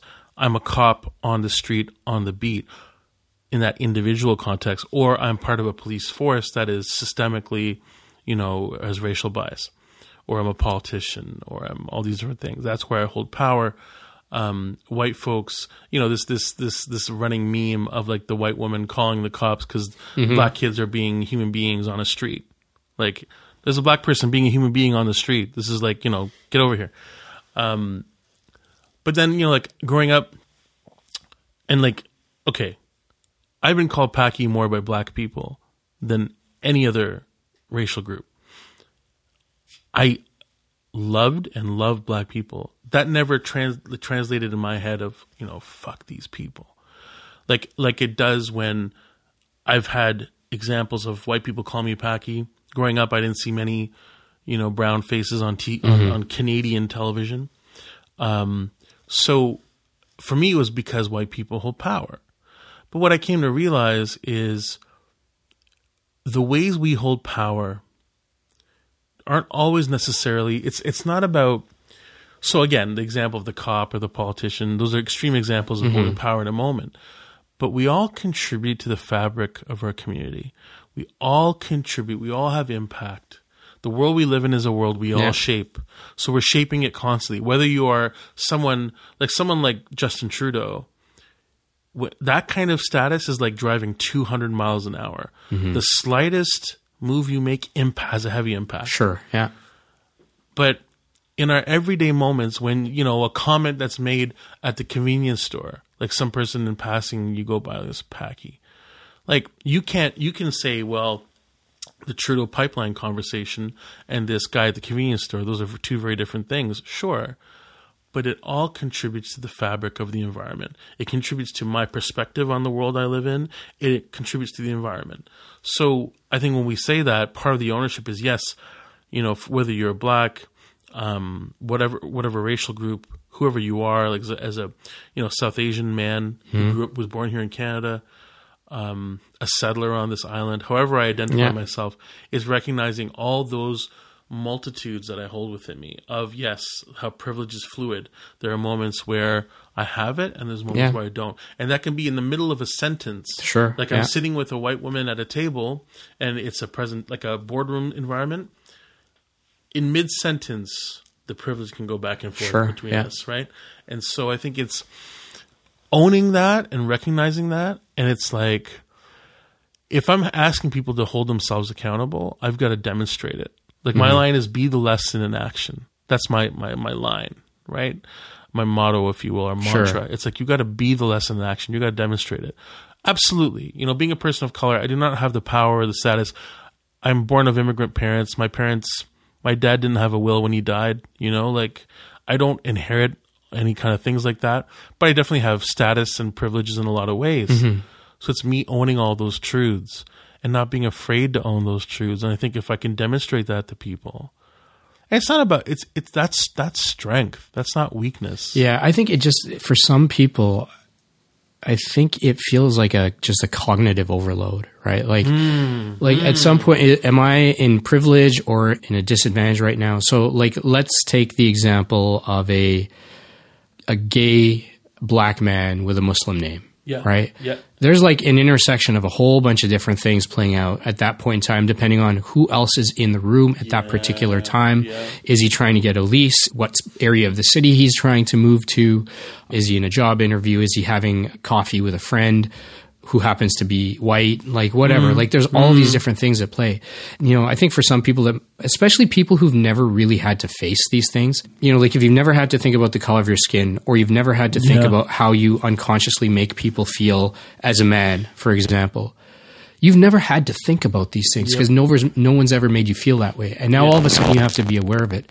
And I don't think that it's necessary to feel guilty at all times, right? Like this idea of guilt that particularly religion is just hammered into billions of people, I think is unhelpful, right? Yes. Guilt, guilt if Oh, yeah. it, guilt if it triggers a, ch- uh, an awakening or a change in behavior that's useful, great.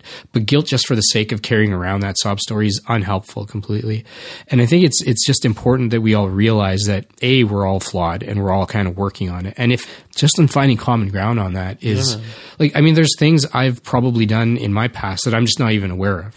Um, you know, to my knowledge, I think I've, I've done my level best to be a decent human being. And but inevitably, I have unknowingly hurt somebody or stepped on somebody's toes or made somebody feel like you know terrible and then you know their memory of me if they even remember me now is this guy was a total jackass. He was a mm-hmm. chauvinist or whatever it might be. Mm-hmm.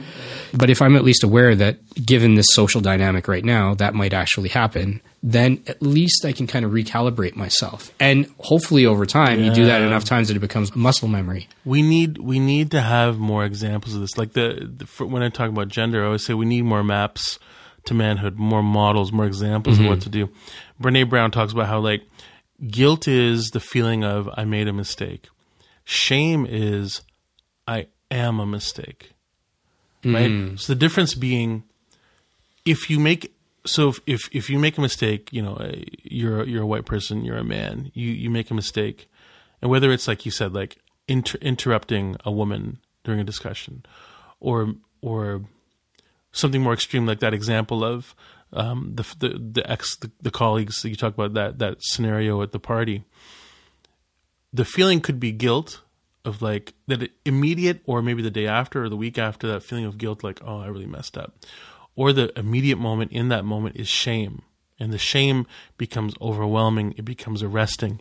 And the problem is that when you hold any kind of privilege or power when you are in shame you are you are dangerous you're a dangerous person because we so we talked about this earlier it's like you know you are whether you're like someone who is an immigrant to this country and you were an engineer back home, but now you're doing a very meaningful and Im- important job, like bagging groceries, like like our brother from the Cosby Show, who Yeah. was an actor who Geoffrey Geoffrey what's his name anyway, he you know he we we know the story who Yeah. like was was shamed for bagging groceries as an actor. It's like that's meaningful work. It's like how many people have like that's how people started their journey or paid put their kids through school, all that kind of stuff. Um, you know, I, I think that when we when we're in this place of shame, so I'm someone who's doing that for a living now. I'm devalued. I'm called names. I feel powerless at work. I don't drive a BMW home. I take transit. I feel like I'm a sardine in a can. I get home exhausted, tired. Kids aren't listening to me. Um, my wife drops on me all the problems of the day. And I feel I don't have the emotional capability or literacy to deal with their things. It's all about what about me and my needs. I need to be this rock when I come home. I feel powerless. The quickest way to achieve power is through violence. The mm-hmm. quickest way to attain power is to, again, use someone as an obstacle or a, who's like, burst my obstacle, use someone as a stepping stone or a rung. So in this case, and this is my father, is like he took it out on my mom, mm-hmm. right? Like he used my mom as this moment of feeling powerful to to feel status, even with no one looking, just for himself internally, like in that brief moment. So it's this, this thing of like, you know, that was. I mean, I don't know. I've never had a conversation with him about it. It's just me kind of guessing. But I think part of it was the shame he was feeling translated and kind of mm-hmm. like was mixed in the percolator of our Yeah. emotional percolator into this thing, you know. And I think that you know, shame it's tough because people when they some people will hear me use the word shame and they're like, you know, oh, we need to shame like Doug Ford or Donald Trump. Like we got to shame them. I'm sure someone like Trump has spent 50 years of people more than 50 years, 60 plus of people telling him, you know, that was not cool what you did Yeah. that was not whatever. And that moment where you become aware of something, that feeling of like, ugh, you know, like you make a comment at the at the at the at a party, and you're like, ugh, or your colleague, your buddy goes, "Yo, man, did you did you realize what you just said?" That feeling is a shitty feeling. You either lean into it or you just quickly just like forget that that happened, right? And sometimes in the moment you got to move on, and then but come back to it, um, or in that moment deal with it. But we need more examples of how to do that, man. Like right now, again, all this shit is surfacing. People's true attitudes, my own true attitudes. I need examples of how do I move through it. And we have these extreme examples of like, you know, American History X, the, the film of like, mm-hmm. you know, great. I love that film. A film of like someone who is in the extremes, someone who's a, a, a Nazi, neo-Nazi, who has a life-changing experience and comes Finds redemption. circle. Yeah. But it's like we need examples of what that can look like in everyday life. Man, you cover so much all at once. I I- like. I, I I find I've always found it particularly interesting to kind of step up and look at the world, you know, from thirty thousand feet a little bit. Yeah, yeah, yeah. And one thing that I find interesting, and when you talk about the story with your father, and, and you know, we were talking about just violence in the home in general in a lot of places, um, I do feel I'm blessed because I have, I think, the most incredible father I, I could have had, and he's been a great example as a role model in, in the way he conducts himself with people of every background, and in the respect he's showed my mom all, all the while, and raising us to be sane men, my brother and I. But if you look at at 30,000 feet, the social structures and the infrastructure and architecture of society, our incentive systems are so upside down and broken. So if you look at the world that we live in today, and uh, particularly the industrialized West, but most of the world, post World War II, if you look at the way all companies or most companies for decades have been structured, they basically follow a military model, Yes. right? Of command from the top, right? Yep. So there's a hierarchy that rolls up to a single individual who makes that decision and then it percolates down from there. So there is a pecking order and you are either at the bottom at the top or somewhere in the middle of it. And if you're in the middle, in one moment you are being yelled at and berated, in the next moment you are doing the yelling and berating. Mm-hmm. And so that culture made its way into corporate culture and into the workplace and into enterprise. That's made its way into the public sector. If you essentially look at the presidency and the structure of governments, mm-hmm. it's essentially the same thing. You have a commander in chief.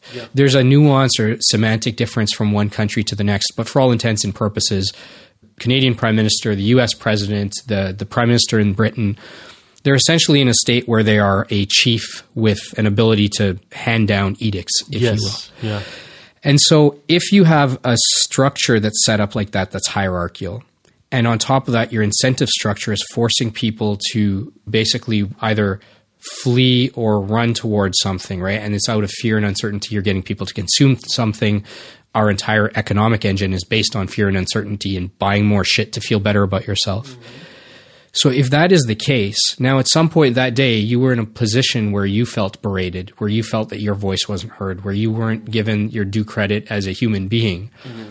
And if you haven't been given the tools, particularly as a man, to even understand those feelings, you know, I think this is something that I kind of picked up from you among other people. That if you haven't had that vocabulary around emotions and feelings and how to deal with it, Yeah. as a guy, you know, many men will just go to the one tool they know, which is their fists, right? Yes. Because this is just something that I think many of us are hardwired to do. It's easy. It's a quick sort of, it's a quick path in your brain from like, I'm angry to boom, Yep. right? Yep. It's a very long, drawn out path that you don't understand from I'm angry to let me understand why I'm angry to how can I do a better job of managing this? Yes. Especially because as men, for most generations, in most families and countries, we aren't given those tools as young boys, right? Someone else hits you in the schoolyard, hit him back, right? Man up, don't cry. And again, these are um, these are all out of your playbook, like stuff that I've heard you say. But you know, this idea that you shouldn't, um, you know, you shouldn't be crying as a man. I mean, Trudeau was mocked and ridiculed for crying at his father's funeral. Like, what kind of a world do we live in that you, whoever you are, can't cry at your own father's funeral, right? Like something is broken there. There was a there was a baseball player um, this season who the shots were of him on the bench, like hugging his teammate, and he's kind of like basically like in his lap crying. He found out his mom died, and they're making so much fun of him in the moment online and the broadcasters. I mean, to be fair, they didn't know what was going on, but I think in that moment you could see that picture and be like, something has happened. This isn't oh he struck out. Mm-hmm. Like, come on, toughen up. Yeah, buddy. yeah. You know, or it's like someone ate his bubble gum like on mm. the bench. Yeah. something traumatic has just happened. Clearly, the way that they're con- he's consoling this guy who's sobbing in his chest, right? So, you know, you talk about muscle memory. So my analogy for a lot of this is, um, you know, these phrases like emotional literacy, they kind of like go over your head. Like, what the fuck does that mean? But basically, it's Yeah. like, like if you're. So I talked about this idea of at what age does childhood end, and when we talk about men, I I, I, try to be careful not to paint everyone with the same stroke. Right. Where like there are men who, you know, have degrees of experiences where they are more emotionally aware. They have had more. They've had experiences which open their perspective, and they have more empathy uh, and compassion, etc. But for the most part, young girls are encouraged to explore emotional communication and connection, expressing themselves. That's encouraged and allowed. It's expected of them. They can be devalued for it. You know, so fast forward to the future, being empathetic um, is something that I think is a valuable skill to use as a leader Yeah. it can be devalued if your mentality mentality of leadership is consume, destroy, take, you know, capitalist, like consume everything. Um, fuck them. But at an early age, so young boys are growing up, and at one point we take away the teddy bear, like I said, replace it with an action video game of violence or a violent video, a violent doll kind of thing, and you got to man up. So their emotional growth is stunted. So it's like a young girl emotionally, if you want use use the analogy of a gym.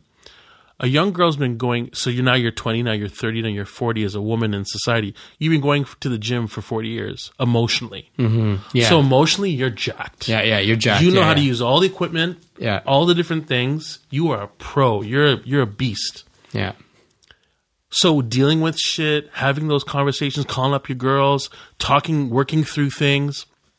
But for men, we're still emotionally stuck. We're that guy who goes to the gym once in a while, and we kind of like And only when they're forced to. so years ago, years ago, um, I've had this up and down with my body, and my my challenge as a man is with my health and my physical being.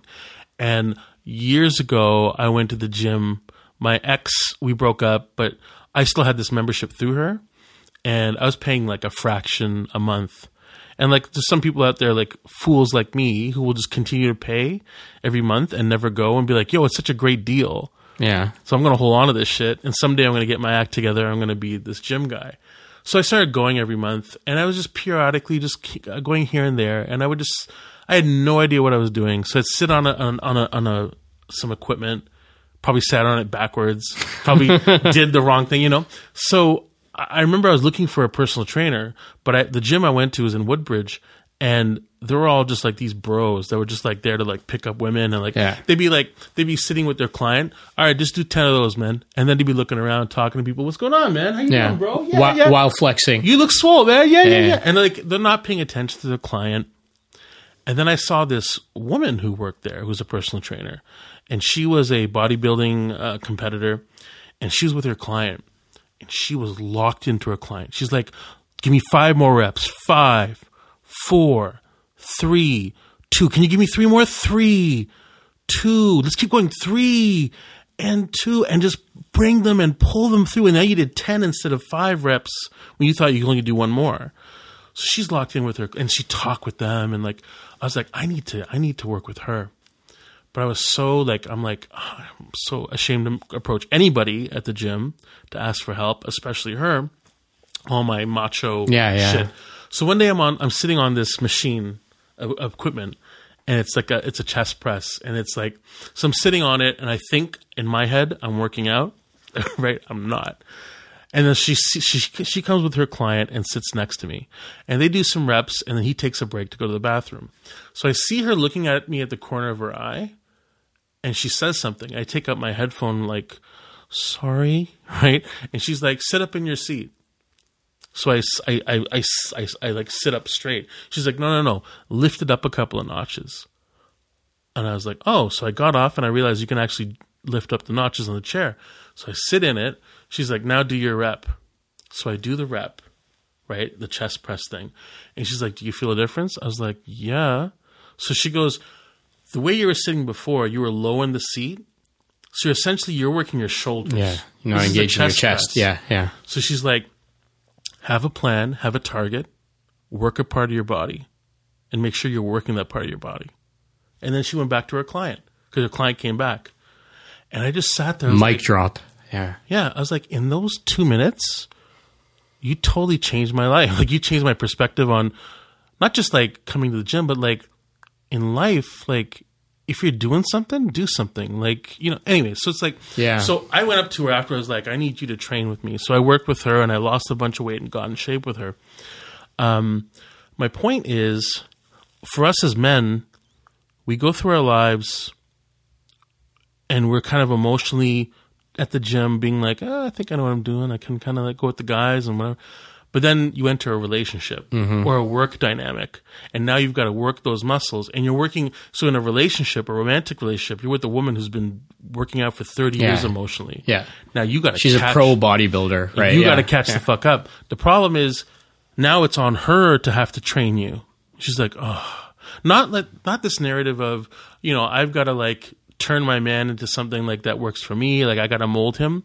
What a lot of the women mean by that is I've got to get you caught up to do this emotional work. That is a relationship, as you know, as a husband, as a Mm-hmm. father, all these different things. You need to like, and it's not. No one's got it figured out, but you got to be at a place where you have a better understanding of why we do what we do and how to do it. And like you said, um, rather than turning to a quick fix of like, let me just take some of these steroids or let me just hit someone to feel powerful. When I'm in a situation, what is the long journey towards de-escalating, disarming, moving forward in a way that's fruitful? So the analogy I use is as men, we need to build our empathy muscles. Yeah. So it's learning how to um, work that as a muscle, and it's muscle memory and it's an ongoing thing. But the problem is we rely on the women in our lives to do that work. That the phrase is emotional labor. Now, the thing is, women are left to do all that work, but they are they're like they're here for us. They've always been here for us, and so many women in our lives end up being our mothers, right? Yeah. Like when you have a problem, you turn to a woman in your life, right? You'll have a real raw conversation with them. You might have some guys that you there's, and again, this is what I'm saying. Some men do have that relationship with men where they can talk about things, but it's still on the surface. Yeah. You know, if it's not this like, oh fuck women, Or it's the exception and not the rule. Yeah. Right. Yeah. It's like sometimes you can get deeper, but there's still layers to it. But more importantly, building that muscle means doing the, the having the conversations internally and with people. Like there's there's conversations you need to have with a professional, like a therapist, but there's also conversations we can have with each other as men, where it's like because a lot of this is figuring it out on your own. Like the first rule of being a guy is you don't talk about it, you just do it. You try to figure it out. Yeah. The problem with that is we all have life lessons we can share with each other, and we don't because it's like I don't want to make you feel weak, or I don't want to demonstrate that I didn't I didn't know at one point. Yeah. I've got to project that I, that I figured So out. that's that right there. Like that that the three words I don't know are just so Mm. important and yet not used. I, I just kind of coming back to the the war and I don't know I mean I haven't I've, I've been thinking about this for all of five seconds, but I have to wonder if part of the reason society is in the state that it is is hmm. that in a time of war from just an evolutionary standpoint, it makes sense that you would want to raise your men to be physical, to Sure. be physically strong, Sure. to be emotionally distant. Because at the end of the day, when the call of duty comes and you need to go and kill somebody, for some bizarre idea that might be national borders or religion or some other bullshit that we make up and sell ourselves as human beings. But at that time, you can't be empathetic and have like emotional intelligence and all that stuff. You just got to kill and move on, right? Yep. And so we still raise our generations of boys and men as if we were at war, and we are not at war. I mean, we might be at war within ourselves, but we are not with you know the outside world, barring some obvious situations today. And so this is something I actually kind of picked up from uh, Sebastian Junger, who is this author who wrote a book called Tribe, and Yeah, um, I came that. I came across it on uh, on on Joe Rogan's Mm-hmm, podcast, and then I bought the book and I loved it. Mm. But you know that there's two different types of leaders. You know, there's peacetime leaders and there's wartime leaders, and they have different characteristics and whatnot.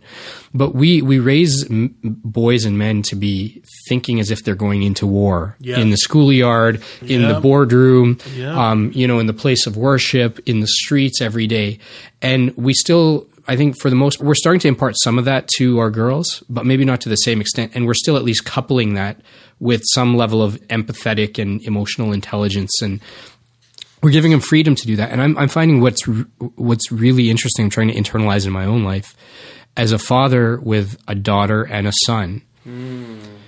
That's wholly aware of what's happening in the world because you know five year old boys have told you know my daughter in kindergarten there's you know girls can't play with superheroes. Or there's stuff that girls can't do. And i'm thinking where are these boys picking up that idea already right? Like Yeah.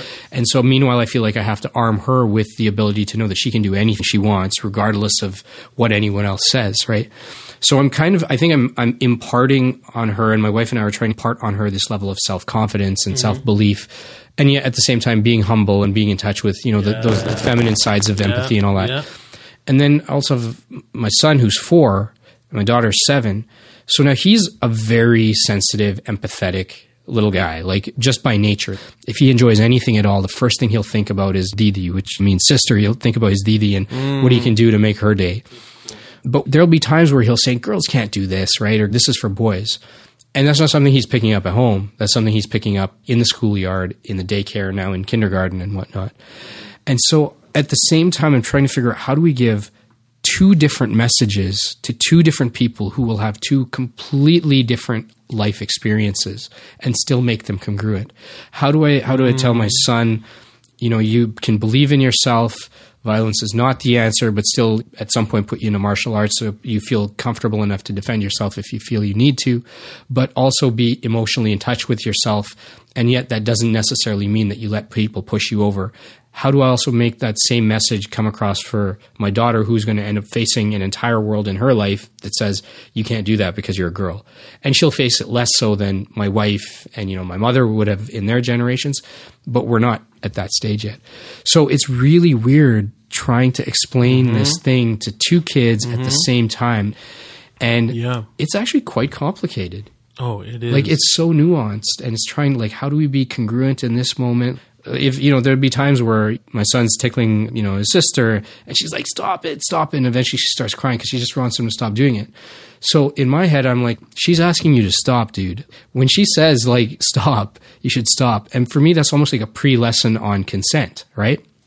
Yes. at the is. same time 100% on the, at the same time she'll be bugging him she'll be poking him or she'll be looking at him funny or whatever and he's saying stop it stop it and so she does it and so I, I feel for parents and kids and school teachers and whatnot that like we don't none of us have all the answers for this stuff Well, and I, I think it starts with that. It starts with saying I don't have the answers. It's the humility part of it because, you know, I I I was with a woman for seven years in a relationship who had two daughters, so I have some understanding. And they were four and six when we met, and I was very much an active guardian. Like I was in the bathroom cleaning up when they'd poop themselves, and I was also having a conversation about sex with them. Like, I mean, consent and sexuality at an appropriate age, kind of thing. Um, so I was in there.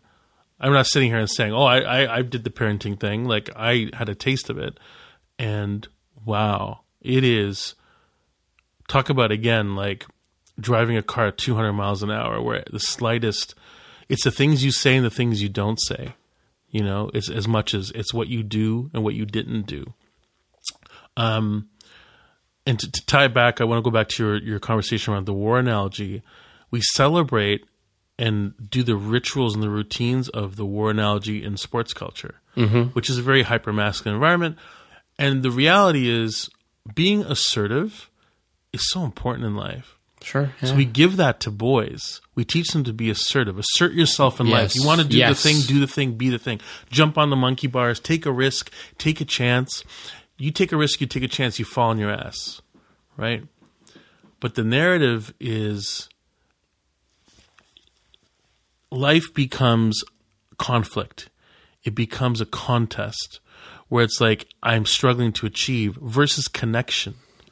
Like I think even when you're competing on the field, being assertive is not a negative trait. no.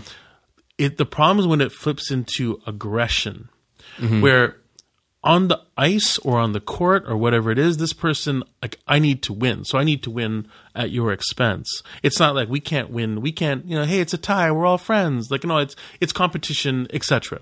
But you can do it in a way where there's still a brotherhood Yeah. We learn and grow from each other. Like I have a competitor who I hate playing on the field or on the court, but I respect you for how Yeah. you play the game, and I respect you for the way you do your thing. And that, from boyhood, we can instill those things where asserting yourself doesn't have to be at the expense of someone. Yes, there has to be a winner and a loser, quote unquote, but we our greatest learning comes through our mistakes. Like mm-hmm. it's so wild. Like all the greats will say that I learned the most through my failures, my mistakes, but it still is about winning. It's like fu- to me, it's like this winning culture. Like winning, it's like fuck winning. Well, and you only ever hear that statement from the people that are, you know, so-called winners, right? because Top of only, we only value it when it's like said from Michael Jordan. yeah. when it's someone who like they're you know who's the greatest quarterback whoever has the most rings or the greatest athlete who's done the most things it's not all about that achievement right? Like you don't have to be the best. You don't have to win all the time. Because that narrative is false because it's pretending again the trump does this thing of like never no losses never admitting defeat never mm-hmm. talking about like when the evangelicals were like he was trying to win that audience and they'd ask him like you know like as as as christians we all talk about our flaws and our mistakes and you know look to god for mercy. What are some of the sins or the things that you've he's like oh i've not really made any mistakes you know it's like oh, i'm perfect. And then he went on to quote, what was it, Corinthians 2 or Uh, but so like so again it's like again it's like if we're raising young boys to embrace just one side of human traits right? Like so young girls we can raise them to be assertive but still also be mindful. Because young girls you have to be mindful at an early age. Like i said like you, you realize at some point that people there are people out to get you Yeah. in different ways. So you become aware of your body and all these different things. But and that happens to young boys too obviously of course. Um, but we raise them differently where it's like take but young girls will think and again this is not this is generalizing but it's like if i take what happens to someone who doesn't have. Mm-hmm. so when you share that like with you're doing with your son to learn about how it's like it's it's it's about us i can get a piece uh, i can i can get a cookie or a cake or whatever a slice of cake but it doesn't have to be at the expense of my sister but we raise young boys uh, too many with that mentality you know? Yeah, well, I mean, that's even, it's just bigger than boys and girls. Though. Like, we fundamentally have a scarcity mindset, right?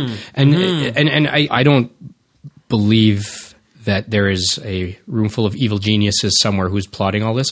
I think there are a number of evil geniuses who are pulling certain strings and whatnot to their advantage. Yep. But this idea of scarcity is what's actually driving our world and our economies, right? So the for all intents and purposes, we do have scarce resources, but some of those resources are scarce and some are not, right? Yes. There is scarce oil. There is scarce shelf space in a store and whatnot, but Yep. yet there is actually an abundance of food. Like I don't know what the stat is, something like twenty five or forty percent of our Oh, food yeah. actually goes is thrown away. Um, you know the incredible wastage. We could be investing money in solar or geothermal or hydroelectric. We could be finding other sustainable ways to power our world. But because the the systems and infrastructures and the systems of reward are based entirely around certain commodities, right? And you need to create scarcity and then get people to chase that scarcity. And in chasing that scarcity, they will drive the engine and they will give you money and you will become rich and powerful. And everyone else will just be pacified and complacent just for some time. So the entire system's built around that. The moment you start talking about abundance, right, and being able to share, the first thing you end up hearing from a lot of critics of it is like, how are we going to pay for all that? Mm-hmm. Okay, clearly we're not going to pay for it with the same systems that have created the problem that we have today. Um, so, I, and and that's where I think that we we need to kind of reflect as individuals, but also as a society, on like these problems that kind of manifest themselves in schoolyards are actually little microcosms of the bigger thing that we're all contributors for. And you rightly pointed out before we even got on air here that you know we kind of look at this leader and we look to them to solve it, but we forget that we built the house. In your words, right? Absolutely, man. It's like, you know, the world we live in is the world we shape, like I said, and it's like you you think that but the way the, you know the the narrative is written so that you think it takes that person to make the change. But we all you know i get it. Voting is complex and it's not as simple as just vote. But at the same time yeah i mean you vote that person in. Um, you have a handful of choices and really you know we talked a bit about obama and trump. And i, I shared this story of being at ryerson um, as a as a as a community organizer and in the early stages of my masculinities work on the campus. And the student union held a viewing party for Obama's inauguration to January 2009 you know off the dovetails of this you know this wonderful story of a black man doing the impossible and becoming president and with the yes we can narrative. And it's a we uh, we put him you know even though this is American nation, Yep. the world felt this wave of like, wow. And that moment of like, you know, all these people gathered in this little auditorium. We're standing on the on the walls because there's no room to sit, and we watch his speech. And it's it's it's the by the numbers kind of material, um, military military kind of like, you know, America, and this is who we are, military might and our strength. And everyone's like, oh right, Mm-hmm. He's the president of the United States. But we still do, as a collective, determine what we're going to stand for, not stand for, what we will accept, what we mm-hmm. will Yeah. take in. But the problem is when you get into that mentality where it's like, no, we don't, or we can't, or what's the point?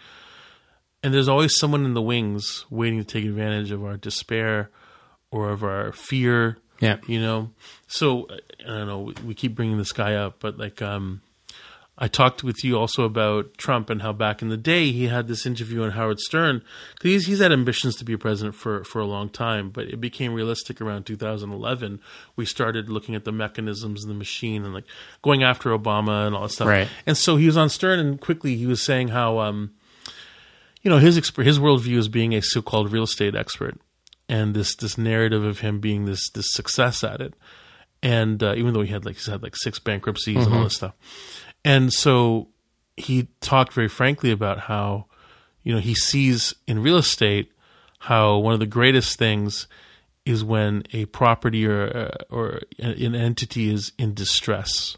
And that's like the beautiful magic word. Right. and that was his perspective on america. You know and his perspective of america is someone who's so, so privileged like who his only idea of the outside world is a golf course. Um, when he traveled the world, all he would see was airports and highways. So he would talk about how you know I travel around the world, I go all around the world, Dubai, etc. And like all their infrastructure, their their highways are made of gold and all this kind of stuff. And here, which is true, everything's false and decrepit, uh, falling apart. So he talked about how he moved in when he saw things were in distress which was the state of the world. Like it, he didn't create this thing; he's unleashed in a lot of ways. And I think that's where we're at right now. You have young men on campuses, for example, who are struggling. They're they're new to the city. Say they come mm-hmm. to the big city. Yep. They come from they don't come from money. They're not driving. They're not pushing a fancy car. They don't have a six pack. They don't have all these. They're not cool. Whatever. Yeah. I'm not the, the the cool guy on campus or at residence. So, you know, how do I fit in? Like, part of coming to a campus is, yes, achieving a degree and beginning your career, launching into your career, but it's also discovering yourself. I want to get laid. I want to have fun. I want to be somebody. I want to have identity. And this is your first time on your own, freedom, Right. etc. So, inevitably, there can be someone who will tap on your shoulder and be like, hey, you know whose fault that is? It's women's fault. Like it's these women, these you know, whatever, like derogatory, these bitches who don't like, who want the the cool guy and don't want you, and it's their fault. So there are people who are waiting to take advantage of us in those moments. So I think it's it's again, it's how do we contribute to a culture of caring? How do we contribute to a culture where we're caring for everyone and recognizing that, you know, again, the struggles of a privileged white person, for me as a person of color, is that my problem? I mean, I hear you when you're like, why do you have empathy or care about those folks? But it's like, that's the danger, Mm-hmm. right? Because, like, for me, it's like I'm invested in that person figuring it out.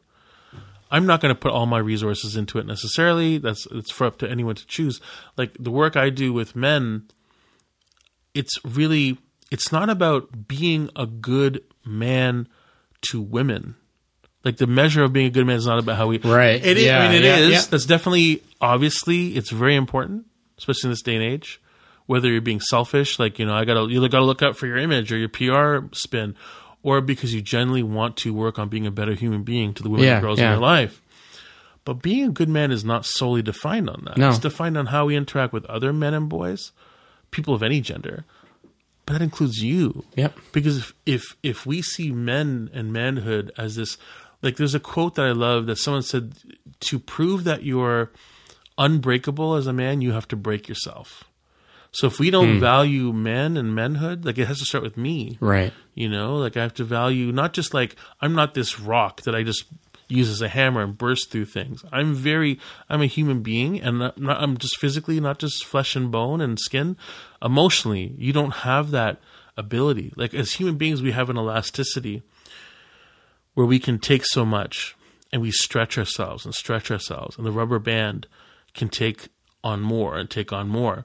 But every time it takes on more, it stretches itself out. That elastic- elasticity starts to to to Right. tear, and eventually it'll snap. And I think the thing as men, we need to realize is that we are finite beings, and it's not just about physically taking care of ourselves. Like, so the physical idea of going into the Yeah. gym and being healthy, it's the emotional side of it too. Um, and that means healthy relationships with each other. Yeah. But it starts with yourself.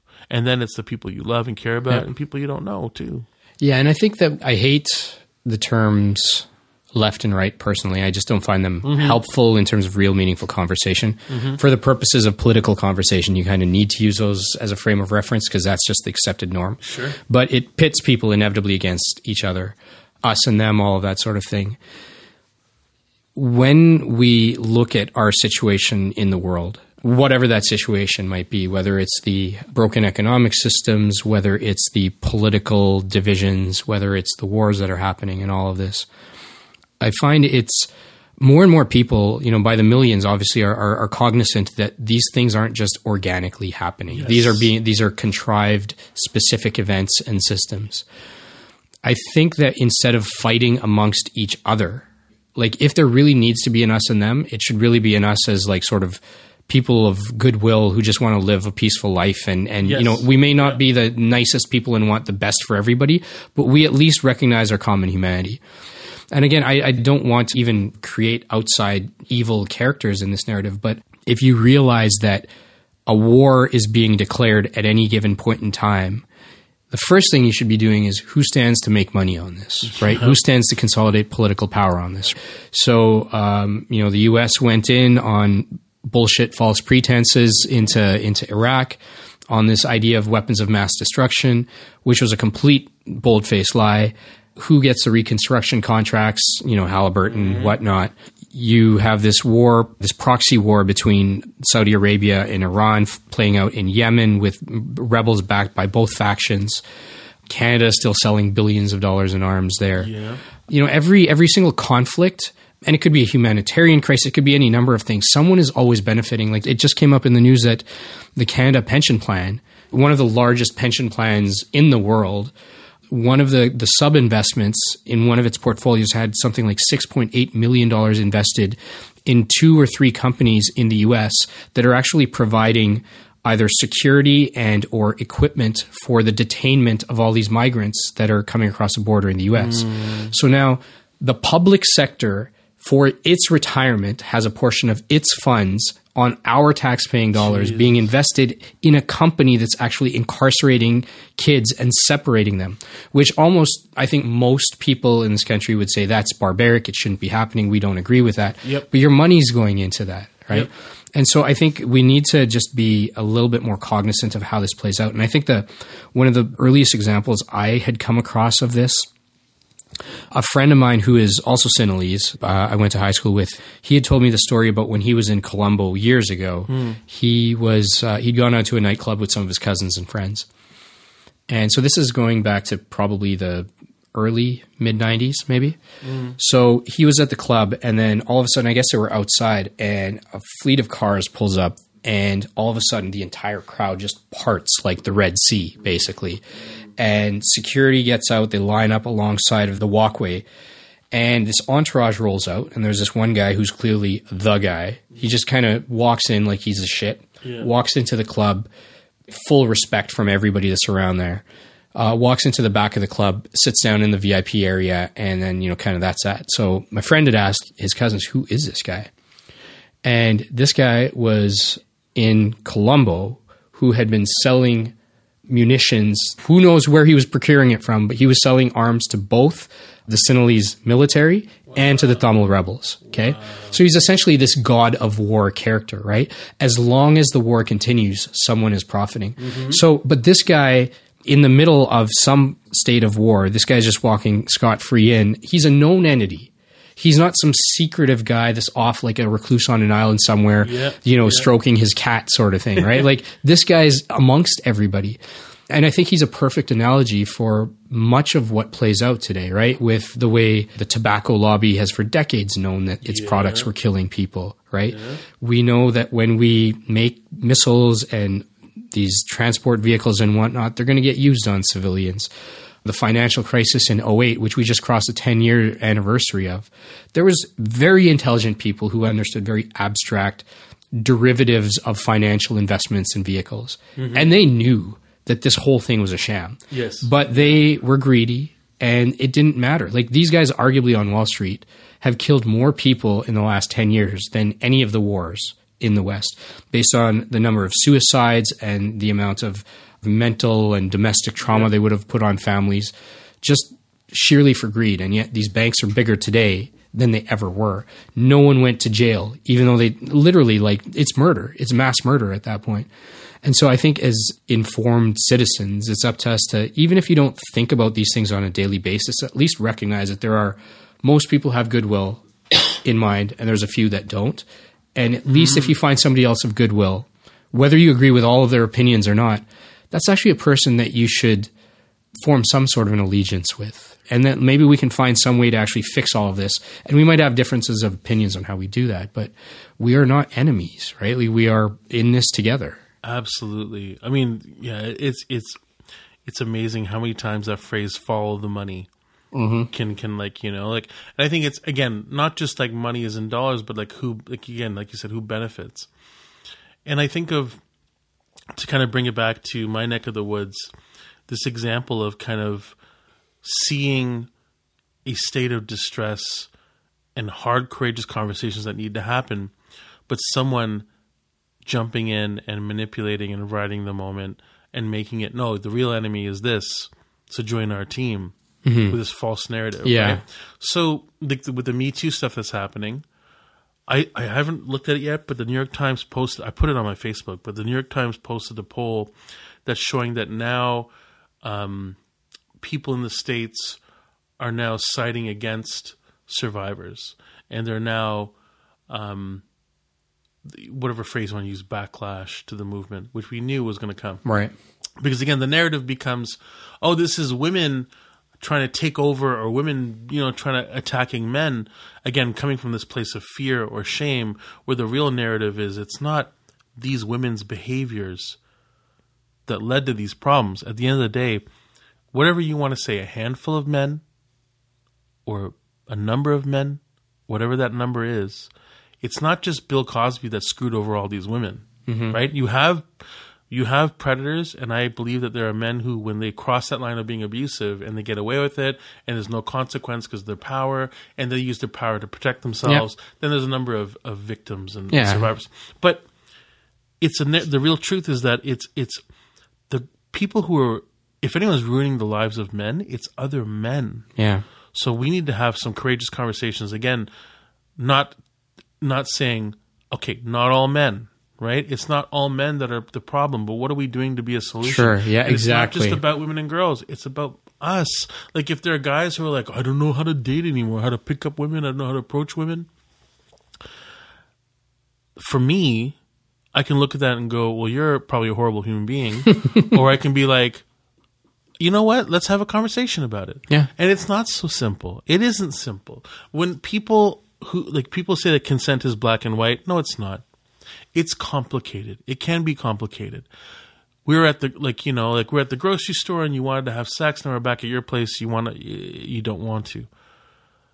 I can ask why and explore why, but I don't want to come across as being I'm trying to push you into. Maybe we'll leave it. We can talk about Yeah. it. Like uh, what I'm trying to say is that there are moments and situations where, um, I think we need to recognize these conversations are more complicated and more nuanced, and that we do a disservice when we try to say, "Oh, it's just about being a good guy. Just be a good guy. Just don't be a dick." And I agree. Don't be sure. Yes, don't be a dick. Yeah, let's start there. Yeah. But it's it's deeper than that. It, there's more going on than that.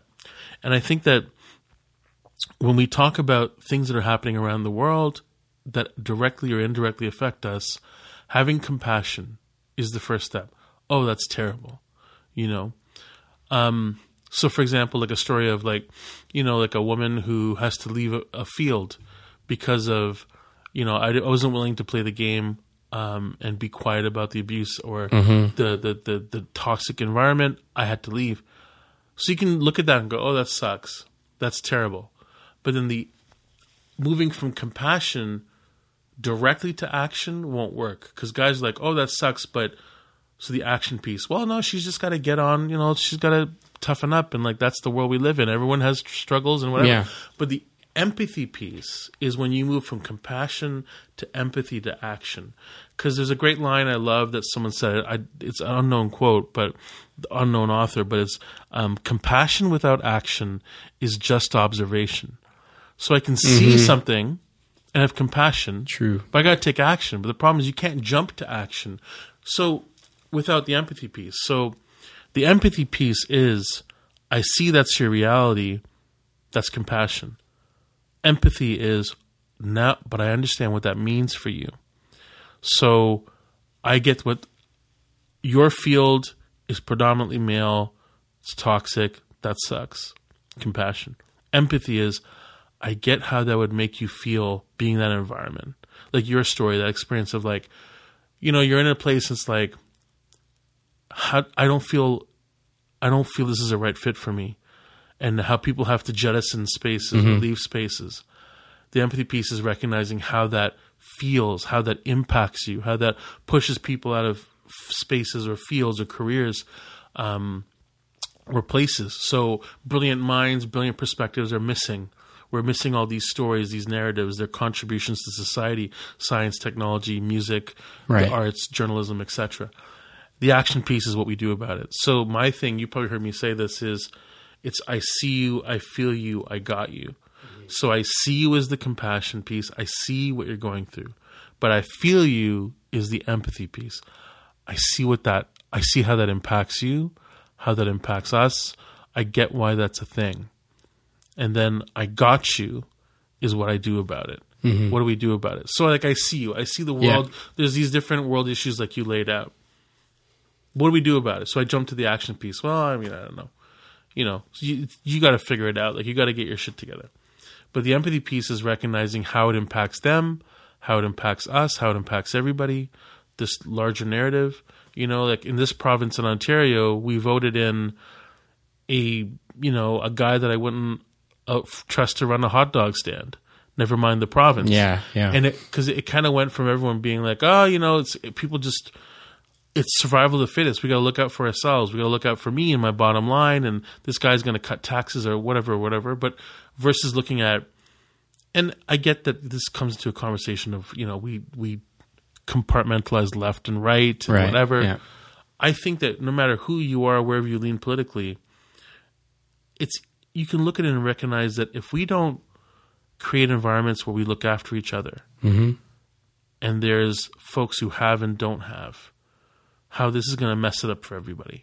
You know, Yeah. and the, the answer is not just create more jobs, like this this illusion. Yeah, that snap a finger. right Yeah. it'll do it it'll do, it'll work itself out so we're at this critical moment and eh, you know i get it it's a revolving like as it's always been these things seem to kind of come around in waves but i think because of the advent of technology this is a very unique time you know like this rise of Yeah. fascism and ultra conservatism um, we've always been like I've been at events back in the day where someone said something that was challenging, they kick him out of the room or quickly shut him down. So what all those folks do, all those like folks, they started to lean towards men's rights, white rights voices, Yeah.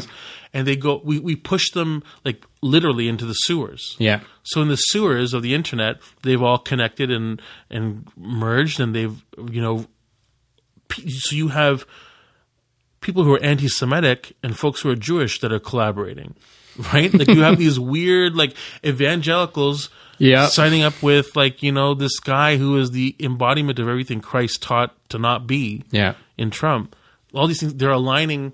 There's no integrity. There's no. The core is like the core driver is we but a bunch of and I I don't mean to I don't say this uh, I'm not saying this to be derogatory necessarily to neo Nazis and skinheads and otherwise questionable people but a wounded dog is safer amongst other wounded dogs right? Like like we we and we are in, innately uh, we're we're tribal in the sense that like our evolutionary biology has created a situation where we don't survive alone. We don't survive in the wild alone. We don't generally survive in the world alone. Yep. And so we need to have some sort of community. And so if the community that we're in doesn't engage us, right? I might have some crazy views, but if the community won't engage me, even talk to me, and just demeans me every time I even express these views, I'm going to go find somebody else that agrees with me. And then somewhere along the way, you're going to find somebody who also has a crazy idea, and you have a crazy idea, and they can amplify each other. And I think this is what's given rise to um, uh, all the support that U- UKIP got in, in the UK around the Brexit vote, Uh, around Trump. Because if I'm a if I'm a poor uh, or working class white person in the South in in the U.S. and I don't understand the the mechanics of the macro environment that have created this globalized situation where my jobs have actually left this country from manufacturing and they've gone to uh, other countries, and the fact that we uh, I, I have to go into a Walmart, which is an American company, but I have to buy a whole bunch of stuff that's made in China, right? yeah. And that I couldn't afford to buy that same stuff. It was made in America because the economics wouldn't allow for that because I don't make enough money. That, that most people don't think uh, at that abstract a level because they're so busy day to day just you know trying to survive. So now I see someone like Trump who's breaking it down. He's making it simple. He's at least talking to me. He doesn't seem like an elitist politician or whatnot. And I mean, Trump doesn't give a shit for any other human being. I'm, I'm fully um, sort of cognizant of that. But he at least appears to that to that to, to that person. Yes. I, I could see a number of people, and I, I don't know if there's any actual numbers, but I wonder how many people actually were so upset and pissed off with the DNC for uh, basically pulling the rug out from under Bernie Sanders in the primaries um, through its own internal corruption, putting Hillary up there, and, and all these people that came into the Democratic Party who had no interest in supporting it prior to Sanders arriving. Probably, I, I'm sure some number of them said, "To hell with you." Uh, You know, Trump and Sanders were essentially talking to the same constituency. They were appealing to different angels in our nature, but they were talking to many of the same people. And so, you elitist Washington politician aren't even talking to me and you, you are. And i think the same things happen with with ford here right? There are enough people that have concerns with immigration or where their jobs are going or real mm-hmm. estate prices mm-hmm. or all of this stuff. And some guy who keeps talking about gravy trains and i'm i'm, I'm fighting for you the, the you know the, the the little guy and whatnot. I don't even understand what's going on here but i at least understand the words coming out of your mouth so you have my vote. Yep. right? And and and so if we don't at least talk to people that we don't share a common opinion with then that opinion goes about its way and it'll find its way to you know um, surface somewhere else right? Like, and i just think it's such a shame. And i just kind of back to this topic of men and i know we're coming up on like almost two and a half hours here. Holy shit i thought we'd have nothing to talk about. So uh, and, and I, I will give you sort of full credit. I think there's this snowball that um, started rolling downhill um, soon after i met you where i realized a few things kind of clicked for me and that was if you look at the world and if you look at corporate exploitation of impoverished countries, if you look at tyrannical governments, if you look at toxic mm, uh, behavior in workplaces, uh, uh, you know, where you know executives and managers will try and exploit female, you know, colleagues and whatnot.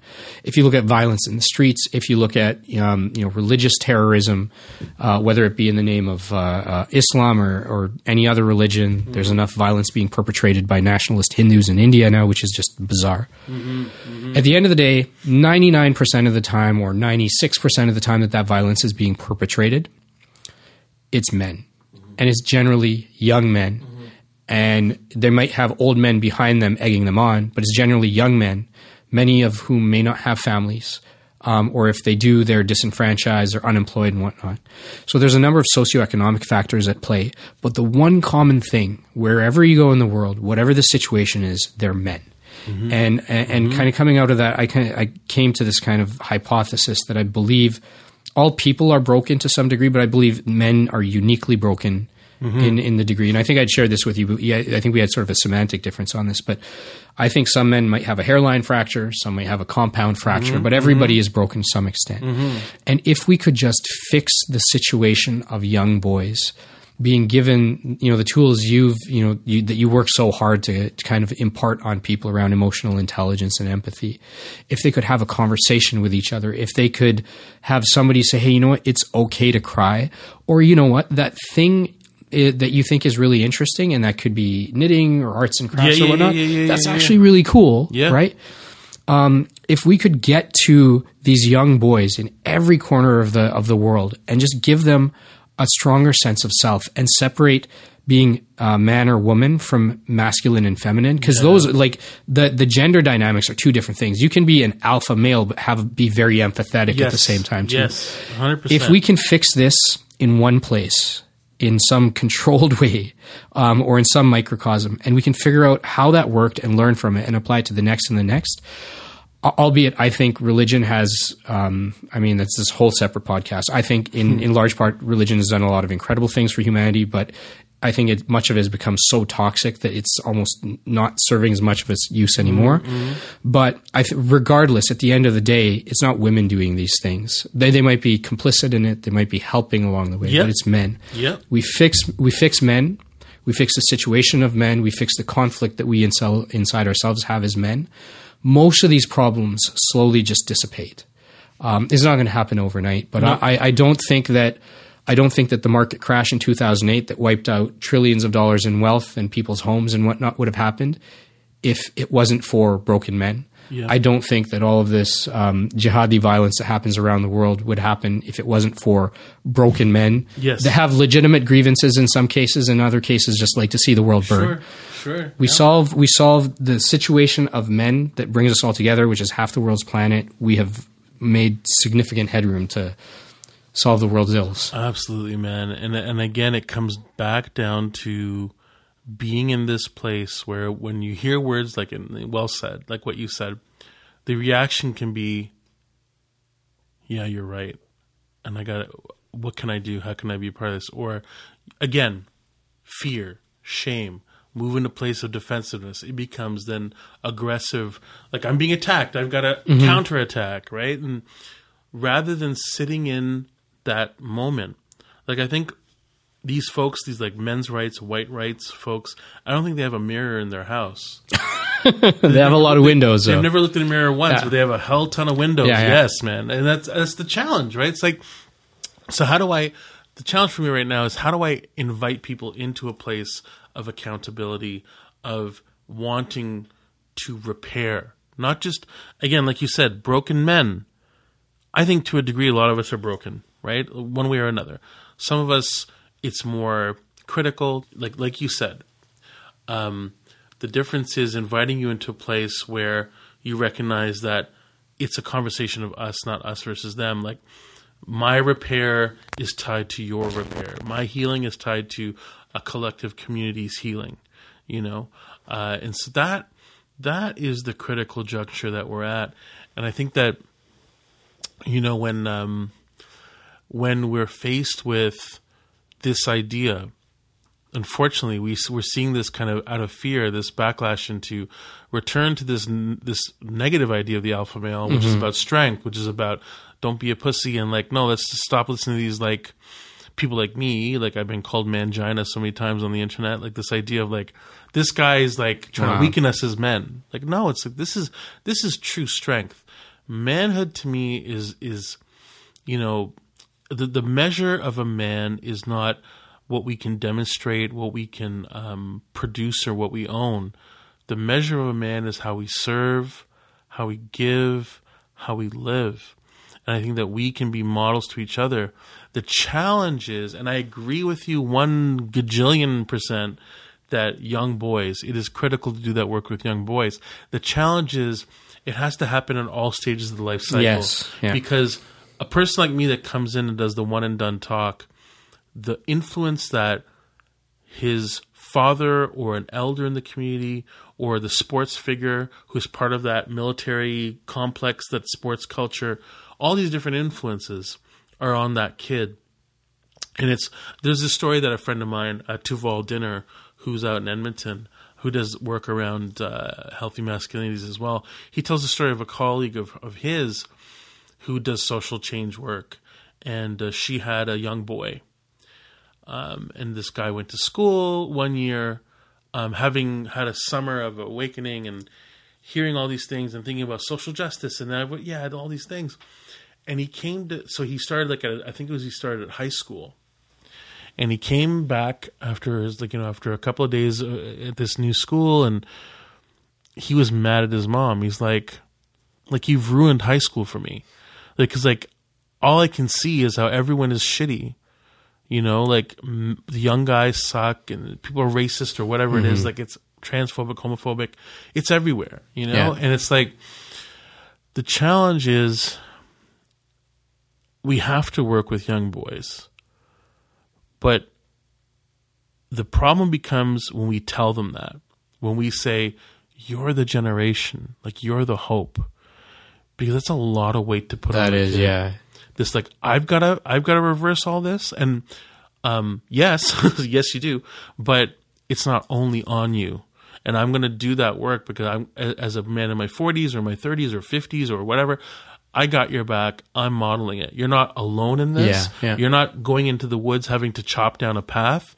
I'm going to help you chop down that path. And it's going to look different for everyone. There's not just one way to being a man. Nope. There's a thousand different ways. Yeah. But it can be in a way where it's not at the expense of. It's not about like being this gold mining company coming in and like consuming and destroying the land and pillaging the land. It can be in a way where we contribute to our community, to the fabric of our community, and it it's our own humanity that expands as well as those of others around us. Because I remember I did this talk at a high school uh, in Oakville and this young woman came up to me and she's like i used to use that rhetoric of and i agree like i i believe that you need like jack layton had this line. He said always believe always have a dream that will last beyond your lifetime. Hmm. so a dream that's bigger than you. Right. like you might have dreams like having a career having a house having a family and kids and these are attainable things that'll happen like a degree in four years or a family or whatever but there are things that will that are bigger than you, bigger than me. That unfortunately, this issue of misogyny or racism, these things will continue beyond us, and unfortunately, probably beyond the life of your kids. Yeah. But we can contribute to a culture that contributes to a culture that contributes to a generation that someday can maybe achieve that. And I want to believe that. I want to yeah. work towards that kind of world. Um, and so I told that I, I, was saying to this this group of high school students, like you know, you can make, like you can take these words and start to take that action. And she came up to me afterwards. This one student waited for everyone to leave, and she's like, you know, I hear what you're saying, but she told me some stories about how not just the men in her lives, but the women, the the young women in the campus, the, the high school, were shitty. And she's like, my generation sucks. We suck like this idea that we're this golden generation that will make the change. And yes, you're seeing you're seeing young people who are brave and courageous and progressive and and and fighting and championing causes. But it can't be like, okay, good luck with that. You know, like I remember a friend of mine went to a Me Too rally and I think it was in Montreal, and there was an old, you know, business guy in a suit that saw my friend Hannah. She had like a, a sign, like some sort of slogan on her Right. on her poster, and the old guy was like, "Give him hell," right? And her mentality was, "Thanks, but why aren't you coming to the rally? Like, you can give him hell too." Yeah. And maybe he does it in his own way. Maybe, Sure, yeah, like, yeah. Maybe he, you know, he he he donates or he does his own thing. He he shows up in his community as an executive or whatever. But in that moment, she's like, like I need you to come too. Like we need each other to be, Right. You know, to advocate for each other. And so, I think it's it's on us at any stage of the life cycle, whether you're a grandfather, an elder in the community, uh, an executive who's been in the field for a long time, someone who you know you don't have necessarily you think you don't think you have a lot of influence because a lot of us go, well, what can I do? You you can move mountains, man. Yeah, just like every day we do, we contribute to it. We're we're told though, unfortunately, just uh, every day that we don't have enough power, or that you know we don't we can't make enough difference, and yet and then you'll flip through some inspiring words on Instagram and say everyone can make a change, right? Yeah, so like, yeah. which one which one do you believe? But uh, you know, I've I've had this sort of tiny little you know hypothetical question or thought experiment where like you have an opportunity to raise a billion dollars for something, right? what's actually more powerful like going to one uh, uh, you know benevolent billionaire who's got a billion dollars kicking around say hey i've got a billion dollars for this cause. Let's call this cause like building a whole bunch of schools Sure. uh, you know somewhere. Yeah. um, you know here's here's a billion dollars. And so now you got a billion dollars. Or you somehow find a way to raise one dollar from a billion people. What's actually more powerful? The billion dollars is still the same thing.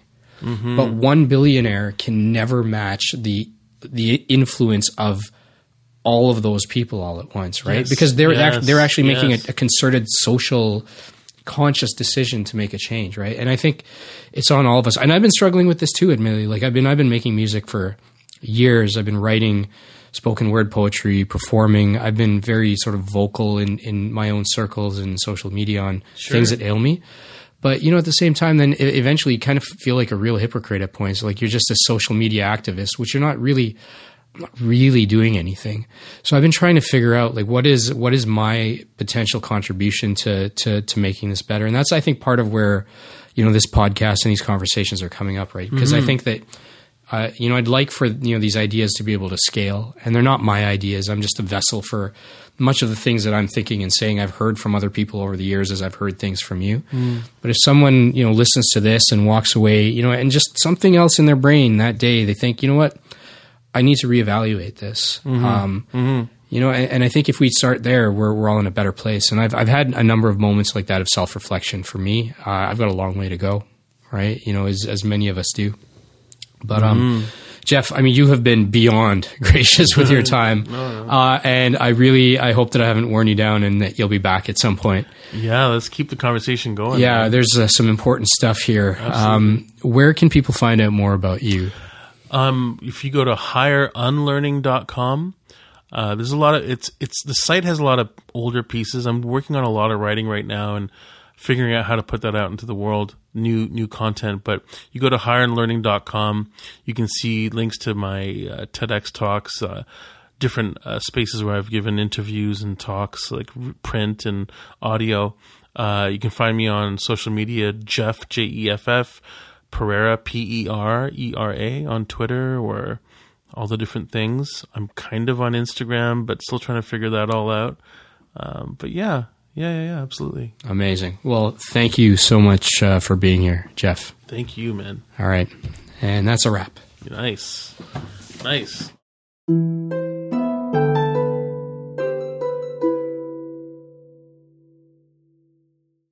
If you'd like to support the Awoken Word podcast, there are many ways you can do it.